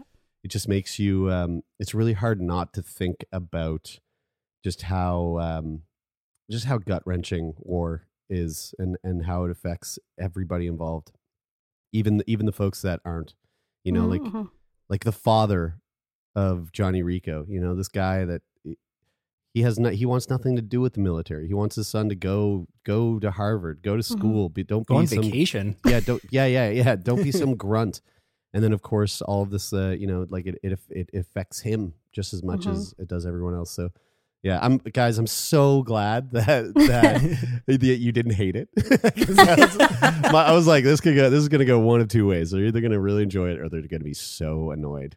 Yeah. So yeah, there I'm was glad. there was so much more pressure this week, which was fun. It was really fun. Yeah. So I cannot like Jeremie. I can't wait to hear what you think about this next movie because Elliott and I have like honestly talked it to death already. Uh, um, and we haven't heard much other than I think you liked it. So um, we all agreed that we would respectively in our cities go see Everything Everywhere All at Once. Finally, we've been, ta- we've been talking about seeing this for the last two weeks. It's had a limited release and it just hasn't been getting to Edmonton. And so it finally was out everywhere. Uh, so it just came out 2022, um, directed and written by Daniel Kwan and Daniel Scheinert, to go by the moniker Daniels, um, starring Michelle Yeoh as the protagonist Evelyn Wang, Stephanie Hsu as Joe Wang slash Jobu Tupaki, um, Huy Quan as Waymond Wang, and James Hong as Gong Gong, and then of course Jamie Lee Curtis as Deirdre Bo Beardra. um, so, just a little synopsis an aging Chinese immigrant is swept up in an insane adventure where she alone can save the world by exploring other universes connecting with the lives she could have led. Um, I have been looking forward to this movie since I first heard about it. Um, but I'm just I'm just gonna throw it to you guys. Like, what did you think of this movie? And, and let's throw it to Jeremie because I I know what Elliott thinks of this movie. I want to know what you thought of this movie. This movie rocked me to my core. Yeah. Um, so for context, I saw this trailer in the theaters um sometime sometime last year. Uh, whenever the trailer came out, I went to go see a movie with a bunch of friends, and I I watched the trailer and I immediately, you know, A24, it's like they can't do wrong. Mhm. Uh, nothing they put out is is bad. And so I, I you know, immediately I was like, well, it's an A24 film and that was one of the most exhilarating trailers I've ever seen in my life. And so Mhm. I from that moment I knew, okay, I'm I don't I'm not going to look at anything. I want to go into this so blind. I don't ever want to watch that trailer again. Like I really really want to come into this movie with like a total blank slate. And uh, this is also a movie that I took my uh, that I took Kira to. That I was like, look, we got to go see this movie. This is all part of the podcast thing, and I would love to take you with me because I think this could be really great. She didn't even she didn't even know the, the trailer, so I was like, don't don't look at anything at all. This movie was one of the most one of the most beautiful, silly experiences I have ever ever ever experienced in my life. It- like this is this is a film that constantly reminded me why I love cinema. hmm Mm-hmm. It is it is a movie that is like no no holds barred like balls to the wall, absolute gong show. Anything could happen at any moment. Mind totally blown. And uh the way I've been describing it to people, if they're like curious about it, I'm like, look, this movie is like The Matrix meets The Midnight Gospel. Or for people who don't know The Midnight Gospel, The- Matrix meets Adventure Time. Mm. Like it is, it is so deep and and like well fleshed out, smart multiverse sci-fi mind bender with a with like a very very healthy dose of mind bending children's show animation. Like it is just it's so friggin' special. Holy moly. I, I'm to echo a lot of that. This is one of the best movies I've ever seen. It's unlike any movie I've ever seen. I- so unique. yeah. Yeah. like Swiss Army Man, which was the Daniels' first film. Have you seen that, Jeremie? Oh my god, no way. I didn't I didn't even know so I, I didn't even know what else they've done. That's Yeah. this makes so much sense. Yeah, oh my god. So- right? wow. I think Swiss Army Man had to walk so that this could run. yes. Yes. um, and yeah, just like uh, riffing off of some more things you were saying, Jeremie, like it genre bends so effortlessly and so Mm. effectively. Like it has some of the best action sequences I've ever seen. I haven't laughed this hard at a movie since maybe Jackass Forever. but like Yeah. I haven't had a like guttural laugh experience like that in the theater in a while. But also, I've like in in the past four weeks, we've watched three A twenty four movies that have become that we've given five out of five stars to. Yeah. And like this is another one where it's just hits you right in the gut the way that Last Black Man in San Francisco did for us last Mhm. week and After Yang did a few weeks ago Mm. it, it just it, and it covers all of like i've never been in a movie where i'm sobbing crying almost Ugh. heaving and then i'm then i'm bursting out laughing in the middle of all that then i'm going back to crying i've never had an experience like that and it was so exciting to have that Yeah. have that happen because it's so unique it was so cool Yeah, so we we saw this um, with two of our really close friends, Ashley and Perry. And Ashley had been she asked if she could come with us, and of course we're we're like we're picky people, but she's like, we'll stay through the credits, we'll be good. so so they came, and uh, Perry he had he hadn't even seen a trailer, so he was he was in a similar situation to to your person where um, he had no idea what he was getting into, and Ashley knew a little bit more. Ashley is one of my favorite people to watch movies with because she watches movies with her whole body. Very Like when she laughs, she laughs. When she gasps, she gasps. And when she cries, she cries. And uh, Perry turned to us all at the end and said, Did you all cry? And we're all just like still saw. Like there's a point in the movie where I started crying and I just didn't stop. yeah. I'm laughing through the tears, but I, oh my goodness. Did Can you I cry, Jeremie? you- Oh, I bawled. Okay. I You're with us. You're part of the cry squad. I friggin' bawled. Can I ask you when it was? Was it was it the how do I say this without giving anything away? Um, There's a moment in the film where things get very quiet. yes. And um it's like the first time in the movie where things like where it's just not total chaos and it's very quiet. And it's, Yep. it's that was the moment for me where I just, I just Is that the moment? Like it's where a character kind of it, it really quiets down, and a character who we haven't heard their inner thoughts as much as we have heard other people's kind of explains their ethos of life. I think so. I Yeah. um uh let's put it this way, uh you have to read the dialogue in order to get yes, what's yeah, yeah, going yeah, on. yeah, So that we all got hit at the same moment, and then it just kept Oh, happening, right? oh, like, and then, yeah, for, once the floodgates opened, it was just oh, like boom, boom, boom, just hitting you, and, and and yet at the same time, at the same time, you you're crying at something that's so like that, just that it's so guttural. It's like this. It's this. You're crying because it's making you realize all these things about yourself and Yeah. all these things Yeah. about Yeah. everyone you love and all Yeah. the wrongs that you've made and all the rights that you've made. And then, at, yet at the exact same moment, while you're crying about this thing that's so serious and so beautiful and so heartwarming, all of a sudden you're you're looking at like just a, a set of like baloney fingers shooting mustard into someone's mouth and you're going why Yeah. why how can i be crying right now at this like at the most absurd thing i've ever seen in my entire life ever but that's like so crazy that's the brilliance because isn't that Mm. life Yes. isn't that life where you are in the middle of like your your grief or your sadness or your overwhelmingness and you're crying and then somebody makes you laugh like isn't that life yes and yes. it was just so i am so grateful we saw this in the theater and with like a i think the show was sold out Yep. um and just like everyone laughing together everyone getting quiet at the same time together Yeah. like i saw i think elliott you were because the seats were perry ashley me and then you I saw Perry trying to scramble and find Kleenex for Ashley during the movie because they hadn't got they oh they had got they had Wendy's but they didn't have napkins because we had napkins. Um, you said you realized I was crying because you saw me take off my glasses, so that right? Yeah, yeah. You know, we're oh, Yeah. it's that thing that I I talked about last week with just this. The my favorite thing about about movies and, and seeing like movies with a good audience is that you're experiencing it experiencing it together while you experience it on your own yeah and it was so beautiful. But also, like, we just have to talk about how like funny this movie is. so incredibly funny So, and funny. so like the act uh, the so well performed like the acting is just unbelievably phenomenal like just tr- truly jaw-dropping performances So like something that blew my mind about like I agree. Like everybody in this movie came to play and like this is a weird movie for all It's intents and really purposes. Weird. This Yeah. could have gone so wrong. But like everybody was there for it and like down for whatever. Um for Michelle Yeoh, the only thing I knew her from that I've seen cuz I haven't seen Crouching Tiger was Tomorrow Never Dies. That's really crappy James Bond She's movie. also in Shang Chi, Mm. but I don't remember who she is in it. Was she the mom? Maybe, Oh, probably. okay.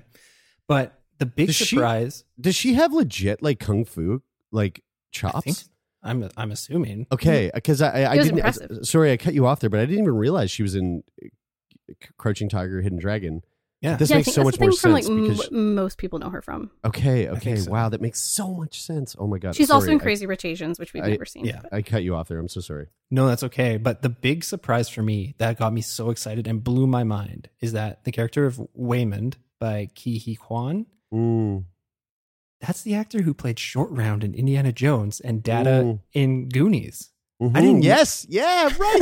Yes, and he still has that voice. Yes. He I- still like- has that voice as an adult. He still has that that sweet, endearing, charming little like like accent that uh, like high breaks your heart. It just breaks your heart. Yes. Oh, Oh, my god, I didn't even is- know that. Like and this- Jamie Lee Jamie Lee Curtis was just like, holy smokes, what like Oh. just So good. was so good. like I mean, we because we've seen John Carpenter's Halloween. I'm sure you have too. Like Oh yeah, one hell of the films I've seen most in my life, and Yeah. she's such a babe in that, and she like just such just to see her like be silly and like so unattractive, so gross. Yeah, you like know, like like this gut, and it must have been a prosthetic because like she had this gut. yeah. Oh man, what This a gut IRS this agent lady. yeah, yeah. Um, should I ask Jeremie if he picked up on the thing that nobody else did that I've had to share with everybody? Yeah, do it. Okay, this is just going to be a a spoiler about like a pop culture reference. It's not a spoiler about the film. So there's this part in the film where Waymond is talking to Evelyn in a hallway, and he says to her. I know things feel differently than they have in the past. I know that your clothes never fit as well the next day. Your hair never falls in quite the same Mm. way. Did you pick up on what this is a reference to, Jeremie? no, Do you know the song Story of a Girl by Nine Days? no, I don't. No, you totally, you got it. You know it. Like this is a story of a girl who Who cried, cried a river and drowned the whole world. This is the story of a girl. Yeah, crying exactly. Yeah. and drown the whole world. The, the, the, the Yeah. photographs and the little of it So, when she yeah. smiles. And then it Yeah. goes, your clothes never wear as well the next day, and your hair never falls in quite the same way. Oh my Right? god! like what an obscure, hilarious reference. So I'm sitting there like, so I mean, I was, bo- Elliott and I were born in 1990. This song was like, you know, I have I have three siblings. I'm the third child. I used to blast that song in my room, right? Like it's the uh, it's the story of me, you know. Um, so that line came up, and I was like, oh my goodness, oh my goodness, and I like looked to Elliott, and he's he's laughing, but not in the same way as me, and I looked at Ashley, and she's laughing, but not the same way as me, and I'm like. Am I wrong? Is this not what it is? And then, uh, yeah, sure enough, they were they were quoting that song. And I had the same reaction as Jeremie just now when you when you told me that. I'm like, oh my god, yeah, that's yeah. amazing! Like, what a great deep cut weird reference. Yes, you know they've got that, and then the, the 2001: A Space Odyssey sequence. Oh my Holy god! shit. I know, I know. Like, there's Which so actually, many- I, it made me really want to rewatch 2001. yeah. Such a good movie. Like Yeah. there's so many great like the Daniels have a really great you can tell they just love movies and love pop culture and I'm sure there's even more references beyond what you've said Kylie and like the 2001 stuff. I'm sure there's so many little tidbits throughout that you could probably do a Oh, deep yeah. dive on and find. This throughout movie, ended, and I just wanted to start it again. yeah, Yeah. yeah. I like. I cannot wait to watch it again. It's, Yeah. Oh, it's so. It's just. It, and the thing. So you know, I'm I, again like not not to make this about this new person that I've somehow found in my life, but like. I mean, if you want to, if you want a really great date movie, especially for like a date movie for someone that like you are just freshly kind of falling head over heels for, this movie, I I love love. Like lo- to, love is my favorite thing in the world. I I just want to give so much of it. I want to I want to receive so much of it. I'm just like a love freaking sponge. Like I just love love. And this movie is that's all this movie is about. It's just it's love. Like this movie Mhm. is just it's it love conquers everything and it is such a beautiful love letter to love. You know, this film. It is it's just so so my heart was so it just exploding with emotion Mhm. um and then and then of course like the whole you know the, i love i really love a good like multiverse sci-fi trope you know it- like it it's one of those like mind bending you know the whole rick and morty multiverse like I, I could just go on that train forever and and the the thought of like and you kind of talked about this earlier kylie about all the de- all the decisions that we make all the choices that we make like if Mhm. we had if we had just turned left instead of turning right that one day we walked out of our apartment Mhm. what what could that have changed? Like what would that alter in our life? And it's so fun. It's so fun to like see a movie that takes that multiverse trope and really unpack it in this very fun unique totally new way that just eh, it, it god this movie is just so so fun.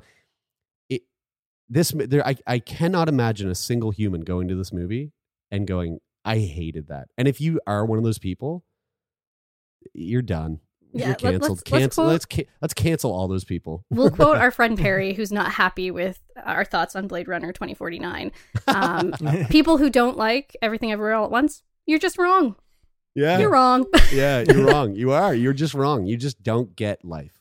And I think this movie has come out at such a perfect time where the idea of multiverses is just something that's so accessible now. Like that's what Marvel's doing right now, and Mm. that's what Rick and Morty's doing. Like it's it's come out at a time where the idea of a multiverse is so accessible to everybody now. but this one does it with heart. yeah, it it in such a hum in such a better, more human I mean, not that I way. I've talked many times about how many times I've seen Spider Man No Way Home, but still, uh, this one does it with heart. Uh, Jeremie, have you read the letter that the Daniels wrote and released the day that the film got its wide release? No. Um, I'm gonna I'm gonna read part of it. I'm not gonna read the whole thing. I think we'll post the whole thing, or we'll we'll reshare the whole thing on our Instagram. But I read this to Elliott the morning after, and it got him crying again. So I'm gonna read this to everyone, but also to you. So the Daniels wrote this. They said, "Dear movie lovers, there is just too much, too much to think about, too much to hold on to, too much to fight against." Too many people to talk to, too many restaurants to eat at, and definitely, definitely too many movies to watch. At the end of 2016, when we started to write Everything Everywhere All at Once, we were already feeling the too muchness of it all. We asked ourselves, why add to the noise? In a world where everything and everyone is clawing for our attention, where billion dollar corporations see every single minute of our lives as potential real estate to be bought up and sold off for profit, asking anyone for two hours of their time to watch one of our films felt like asking for, well, too much. We realized if we were going to make a film and ask an audience to give us that precious time, the only responsible thing to do in return was to blow their minds and change their lives forever. Or at the very least, we were going to attempt that. Movies can change lives. Though the cynical parts of our hardened hearts often come close to forgetting this fact, it is why we became filmmakers in the first place. Films changed our lives. So now, after many years of miracles piling onto miracles, the movie is coming out in theaters everywhere. Working on this film has been one of the most beautiful and fulfilling experiences of our lives. We hope many of you see yourselves in the characters. We hope you laugh, cry, and throw your hands up and enjoy the ride in a theater full of strangers. We hope it gives you the beginnings of a vocabulary for better understanding the too much and how to exist in it. But most of all, we hope after you watch it, even if you agree we didn't quite reach our goal of including everything, that at least you feel included in this giant, messy group hug of a film. From these two Daniels, the cast, and our entire crew, thank you for giving us two hours of your attention. We tried our best to not waste it. Mm. Oh, that just made me feel things again. Oh, movie. They do movies. I mean, this is why I was so excited to be on the show.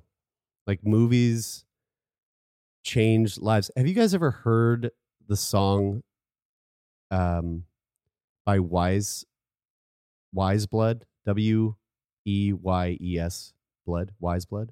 It's called um I think it's called I Love Movies. It might just be called it might just be called movies, but I love movies is the is the lyric. Uh if you're listen if you love I mean you're listening to this podcast, you probably love movies. but if you're listening to this podcast and you love movies, listen to this song.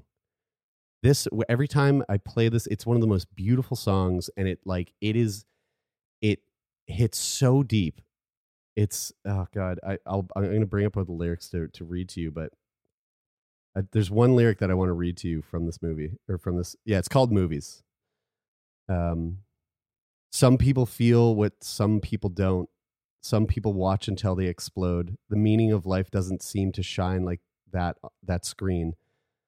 Put me in a movie and everyone will know me. You'll be the star and you know who you are. The movies I watched when I was a kid, the hopes and the dreams, don't give credit to the real things. I love the movies. Hmm. Ah, I love that fucking song.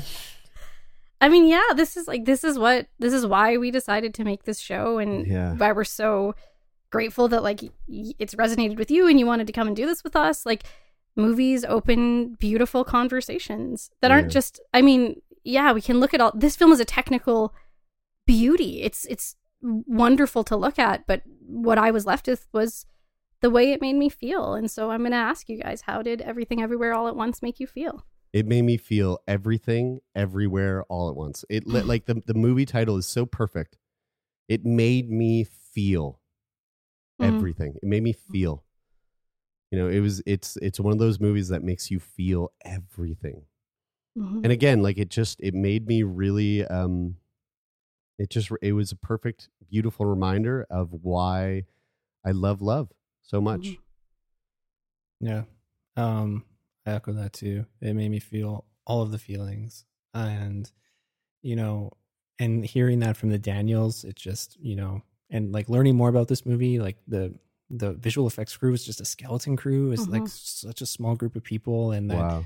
there's you know these actors that were willing to be part of this really weird journey that was it's weird but it's just so like earnest and human at its core and t- tell this story like it just it it made, it made me grateful that this movie exists and that these people wanted to make this movie yeah like it just it it made me feel great being in a theater full of other people that we could experience that together and we're like so respectful of it at the same time Mm. um yeah I mean, it's something that just like I've been thinking about, and I haven't said to you, Elliott, because I was saving it to say here.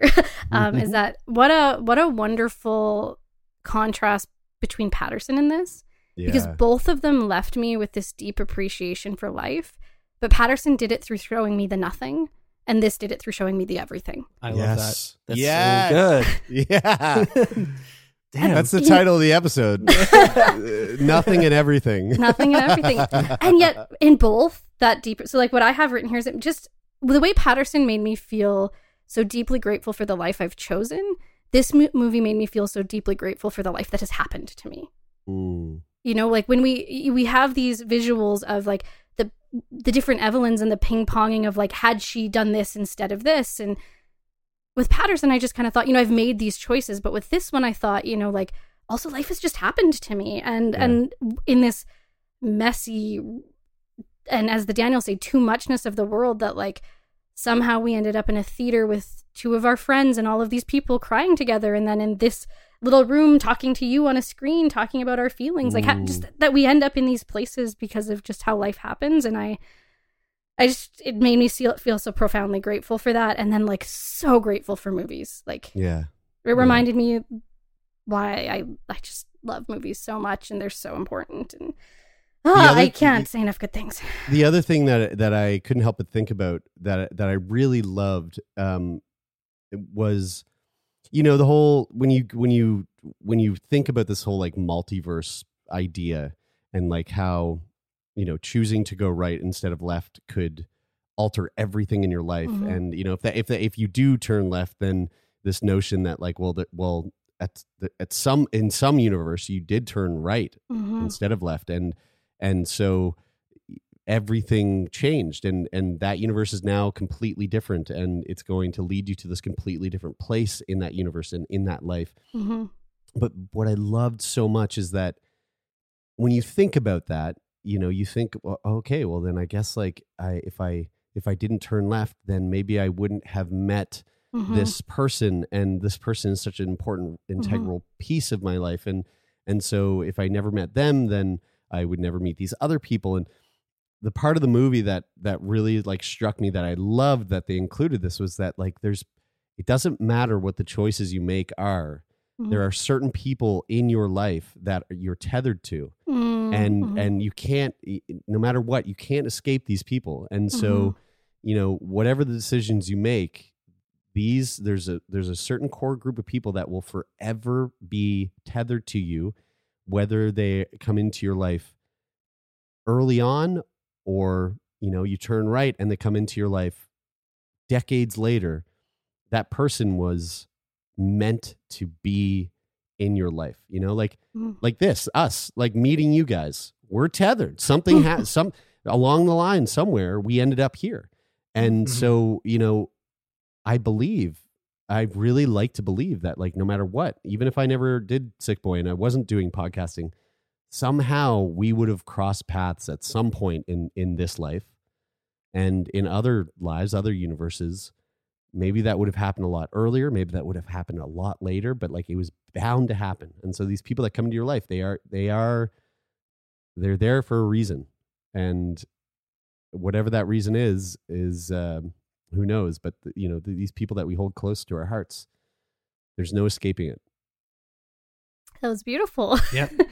i love that i love that you, that word tethered like i what a Mm. beautiful word um thank you Yeah.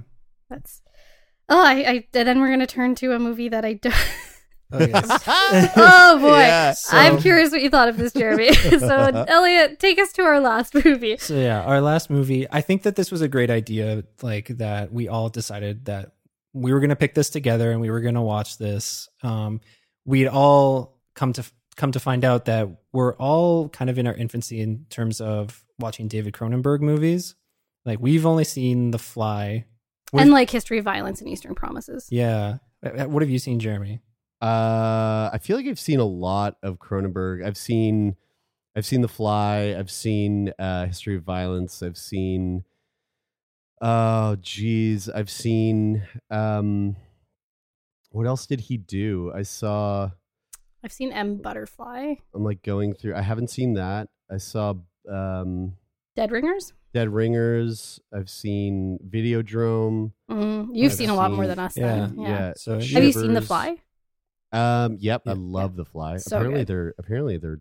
There's a remake coming I out. don't, I don't Oh, know we if don't that need needs that. to happen. I know. I know. Um, okay, so yeah, you've seen a little bit more than we have, but yeah, we're we're very much you know still kind of starting our journey. But we decided that we were going to watch the movie Scanners Mhm. from 1981. It was written and directed by David Cronenberg. Stars Jennifer O'Neill, Stephen Lack, and making a reappearance this week, Michael Ironside, hot off of Starship Troopers and here in Scanners. Synopsis for this one After a man with extraordinary and frighteningly destructive telepathic abilities is nabbed by agents from a, from a mysterious rogue corporation, he discovers he is far from the only possessor of such strange powers, and that some of the other quote unquote scanners have their mind set on world domination while others are trying to stop them. So I I was excited to see this movie. Like all I really knew about this movie is the one infamous scene that's referenced in Wayne's World, that's referenced across a lot of pop culture, and just like through our knowledge of horror Yeah. movies and horror history, you- like we've we've just seen it tons of times. If you go Yeah. look up a list of like the like best horror movie scenes ever, like this is going to be on it. yeah, Yeah. So that's kind of all I really knew about it. That's all I had seen of Mhm. it. Um, but I'm, I'm glad we got to finally see it. But what did you guys think of this one? Let's start with you, Kylie.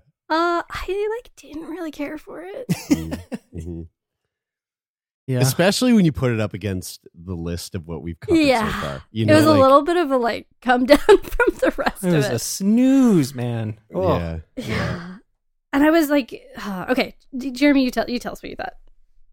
I liked it. Um, I, I, but I, but I most certainly didn't love it. And so, Mhm. so what I, what I liked about it is that, um, in the middle of the movie, I was thinking about how I, and and I, I feel this way about pretty much every Cronenberg film I've seen to date. He is, well. Firstly, I'll say this: when the mo- when I when I started the movie, I was shocked to see the Criterion Collection Yeah. logo Yep. pop up there, and I went, "Oh, okay." Didn't know. Didn't know it was a part of the collection. Um, but the thing I appreciated about the movie is how original it is, and Yep. and and I think Cronenberg does a really good job of like creating really like original content, um, and things that probably like you know if he tried to make this movie today, probably get a lot of like pushback and Mm. so I, I really I really like that. Like I like the I like the originality of it. I, it was it- you know I thought that was really interesting, but it it definitely is like a bit of a slow. It's a bit of a slow burn. It was it didn't give me again like so you know the the iconic like scene. It's this head explosion scene, and like I love body horror. Mhm. Yeah. You know, I think one of my too, yeah. favorite movies that I've seen in the last year was Titane, which is like Oh a yeah. Yeah. br- Big time. brilliant body horror. Ugh, it just makes you feel so gross. Mhm. And I I thought going into this, I was like, oh, this is like when you look up like best body horror movies, this is always top of the list. And I was kind of let down because there was there really wasn't enough. No. Like I, I really I was really hungry for more of Yeah. that that grotesque, uncomfortable, you know, the fly is just full of it. Like the Yeah. fly is so good at doing that. Um and you know that that scene, that iconic scene, it really pops up in the first Yeah. two minutes and then you're like oh yeah all right we're like we're we're starting off with a bang literally and figuratively and then you don't really get much more of that like it's it i was i was kind of hoping uh, it left me it left me feeling thirsty. Yeah, Us 'cause too. It's right in the beginning, and then And then you don't you get don't more of it till the to end. the very end. And I mean, the Yeah. the body horror at the very end is good. Like I liked it. Oh yeah, Totally. Um, I Yeah. thought it was well done. Um, but this movie's much more guns and fire than it is Mm. body horror, and I was like, ugh. Mhm.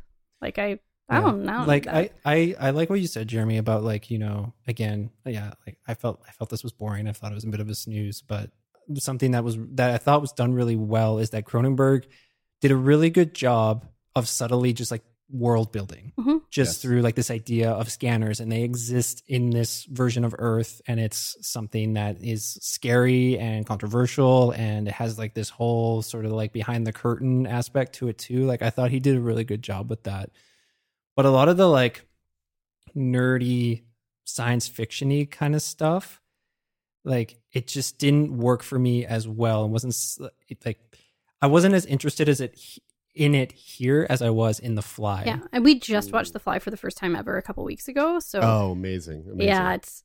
I, so, in, I'm curious if this will resonate with you guys. I I found this Roger Rod, Roger Ebert review from 1981, and when I read this, I was like, "This is how I felt about the movie." So he said in his review, "Scanners is a new horror film made with enough craft and skill that it could have been very good Mm. if it could find a way to make us care about it." Mm. I don't think it does.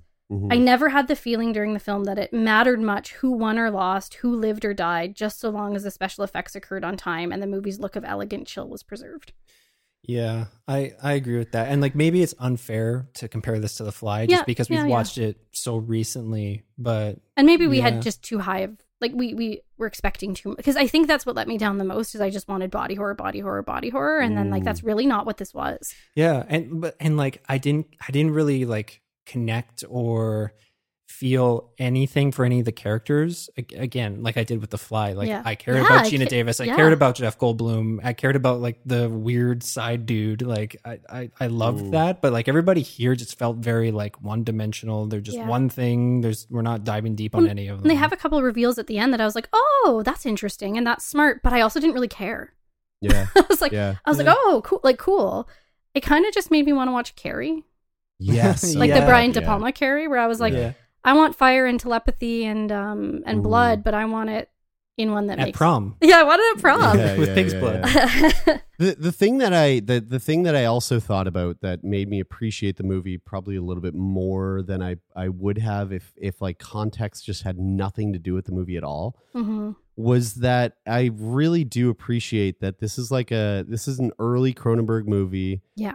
And if it wasn't for the stuff that he was doing back then um we wouldn't have his son doing like the crazy Yeah. yeah unbelievable crap that he's putting out into the world. That's just like, you know, Possessor. Holy Possessor is smokes! like, what Yeah. what a, what an insane movie! It's Yeah. so beautiful and so wonderful and so bizarre, and and it's all it's all because his father was doing this really Yeah. weird stuff, and so I'm I'm you know.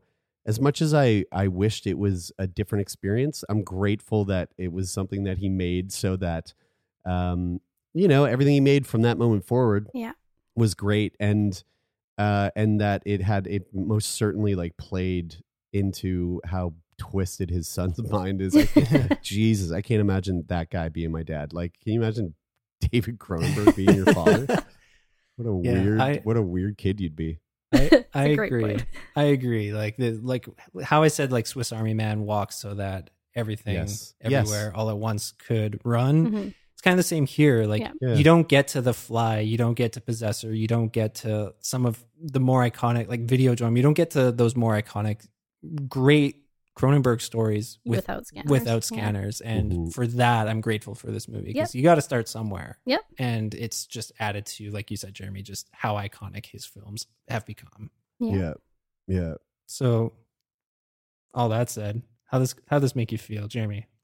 it made me feel it made me feel wanting more Mhm. i think Yeah. that's the i think that's the the vibe Yeah. Yeah. I'm gonna echo that too. It just made me feel like a little a little disappointed. I don't know that that's fair to the film, just because it's got this layer of what I like, what I assume about Cronenberg, what I assume about body horror, and I, I agree with you completely. I, I wanted more from it. That's a good point. Like, I wonder if if it had a bit of an unfair advantage going in for us. Unfair be- disadvantage. that yeah, Yeah. sorry, that's what I mean. And like, just because yeah we're such horror fans and we've just grown up that like Cronenberg's in this lexicon of horror Yeah. you know like body horror and what what his films entail and we kind of projected all of that Yeah. onto this movie Yeah. and when it didn't deliver we're like oh, man, that sucks But Have you guys seen Crash?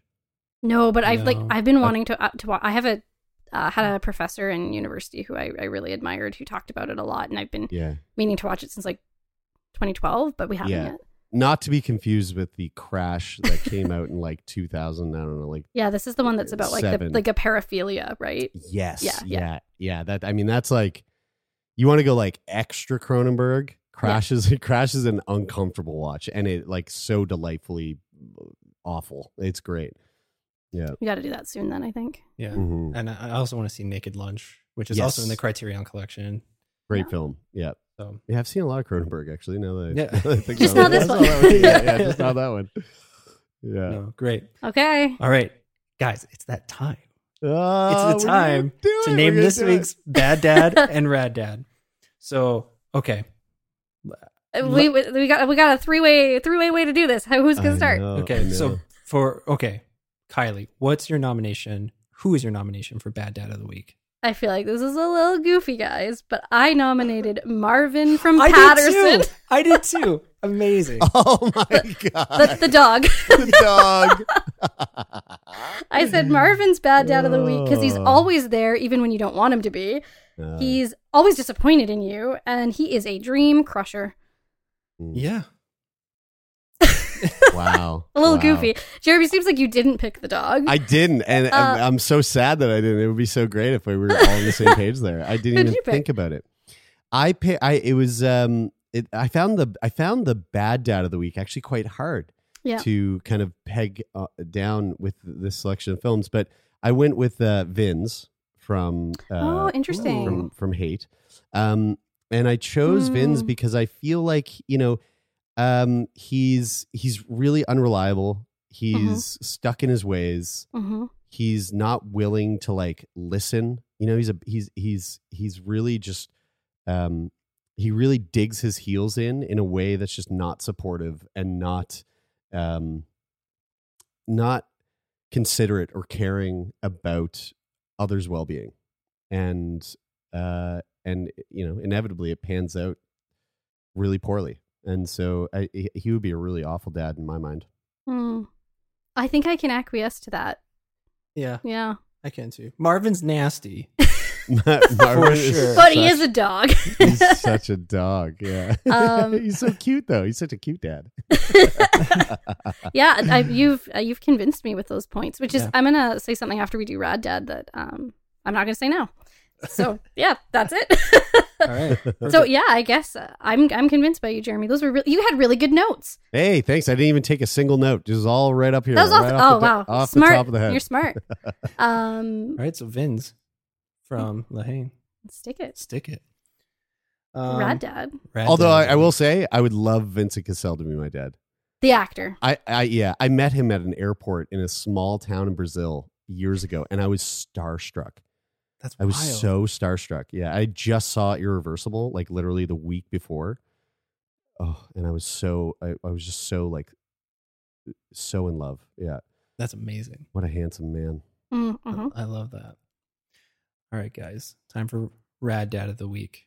Jeremie, who's your Rad Dad of the Week? Okay, I had a really hard time with this one. It Okay. was it was kind of a, a kind of a toss up. Um, it- it- so it wasn't.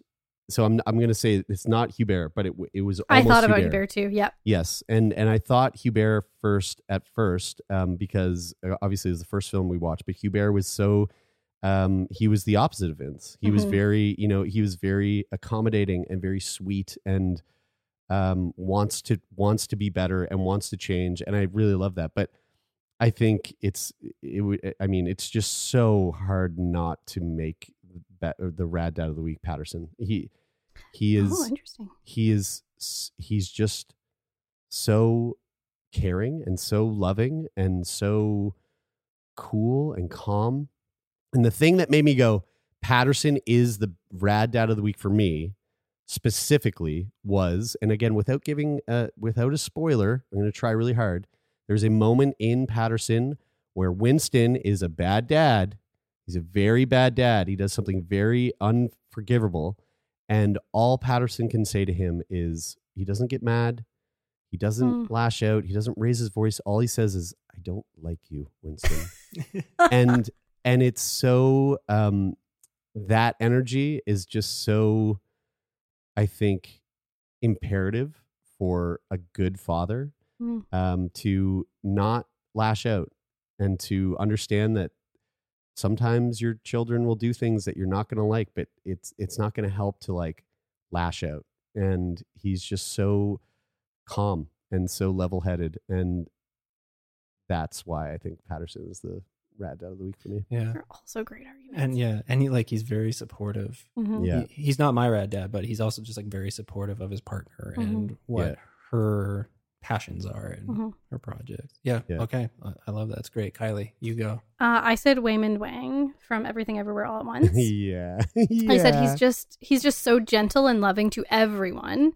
Um, he looks out for other people's happiness, even Mm. above his own. Not that that's necessarily always the right thing, but I think it's a very like selfless thing to do. He understands who he is though, even even amongst that, and therefore he's able to accept others for who they are, even when it's painful for him. Mm. And that he's ultimately, and I think the most beautiful thing about him is willing to give second chances to people. Mm. Yeah. It's beautiful. Um, I also picked Waymond. we were very much on the same page Yeah. this week. Um, and I said about him that while he's not without his faults throughout the movie, Mhm. he loves his family. He wants the best for them and he wants the best for everyone. And for me, what I want in a dad is someone who, if I'm in the face of something that could potentially harm or hurt me, he reminds me that compassion, empathy, and kindness is the first step to getting through it. And that you don't need to go through that hardship alone. Mm. That you, you have the people in your life and that surround you and that are important to you to help you get through those things. And I feel like he reinforces that throughout this film. I'm convinced. Okay. Yeah, Nice. Waymond, it- you can't. I mean, I how could I not? I, it's, I'm so surprised I didn't even think about that. Yeah. Yeah. So Waymond Waymond. Wang. Be our, Be our dad. Um, it was really interesting this week. Just to, before we quickly move on, is I, I found this real like like Vinz Hubert as this like bad dad, rad dad. I even considered in Starship Troopers Rico's dad as the bad dad and his teacher as the rad dad. yeah, Like that, these characters kind of had this um. You know, and, and then in everything everywhere all at once, like Waymond versus like the grandfather, you know, is kind of Mm. these like, Hmm. but uh, Mhm, I'm I'm mhm. happy with our choices. Yeah. you, you I, too. I went like low hanging fruit for, as like another bad dad with Darryl uh, Revok, like Michael Ironside from Scanners. yeah. yeah, bad like- dad. but like he has like his intentions are very like Magneto from X Men esque, um, which is like not cool. But I don't know. It just like I don't know. I thought Marvin was worse. yeah, yeah, totally. Okay, so we're gonna do a really, really, really quick rad rec, which is just if you go see first of all, go see everything everywhere all at once. That's my recommendation. I think we can all attest to that. Mhm. Uh, also, check out the trailers for Marcel the Shell and Men. Both of those look fantastic. Both A twenty four. Both both A24. And then to button that, like Jeremie, you actually recommended this to us. We didn't know it existed, was the A24 podcast. Yes. Um, I've listened to a couple now. Phenomenal. They only come out once a month, so it's really like doable to to just add that to your repertoire of things that you're listening to. They're really, really beautiful. So um yeah, just just A24 all around is the Mhm. Yeah. the recommendation this week. Yeah. My recommendation, if I can, if I can just toss one Of in course, there, yeah. Please. go li- go listen to movies by Weyes Blood. We're gonna be doing that right away. Yeah, Nice. That's awesome. Okay. So thank you so much for for being on Yeah. with us. Oh my god, guys! Thank you. This honestly, this has been the uh, longest podcast I've ever done, and the most fun, the most fun I've ever had doing a podcast. Honestly, I mean it. It's amazing. Yeah, Yeah. it's- Just like thank you for being on, but also thank you for taking so much time out of your week to watch five movies with us and collecting your thoughts and feelings about all of them to share with us here. It's like I, five movies is it's pretty daunting. Yeah. It, Yeah. it can be for some people, but when it's people like us that are so passionate about movies, that just it makes Easy. for really Yeah. great conversation, and you just Yeah. you you make it work. You fit it in. It, it, it means a lot to us that you did this with us. Honestly, guys, anytime you if you're ever like we want to get somebody else on, you let me know. I will. I will clear my schedule. I this is the this is such a joy. It's wonderful. Thank you, Jeremie. Um, for, thank you all for listening and tuning in. We really appreciate it. Um, you can follow us and slide into our DMs on Instagram at baddad.raddad. You can also get a sneak peek at what we've been watching on our individual letterboxd accounts at uh, Elliott Kuss and Kylie Burton. The spelling for both of those are in the show notes. We would also super appreciate it if you could drop us a rating, review, or follow on Apple Podcasts, Spotify, or wherever you're listening from. We'd also absolutely love it if you could just share this podcast with other people in your life who love movies or love podcasts or who love both. We'd really appreciate that. And check out Jeremie on his shows Sickboy or Turn Me On Podcast, found wherever you listen to podcasts. Um, but that's going to do it for this week. So until next time, I'm Kylie and my dad's dead. I'm Elliott and my dad's a deadbeat. But remember, Not all dads have to be bad.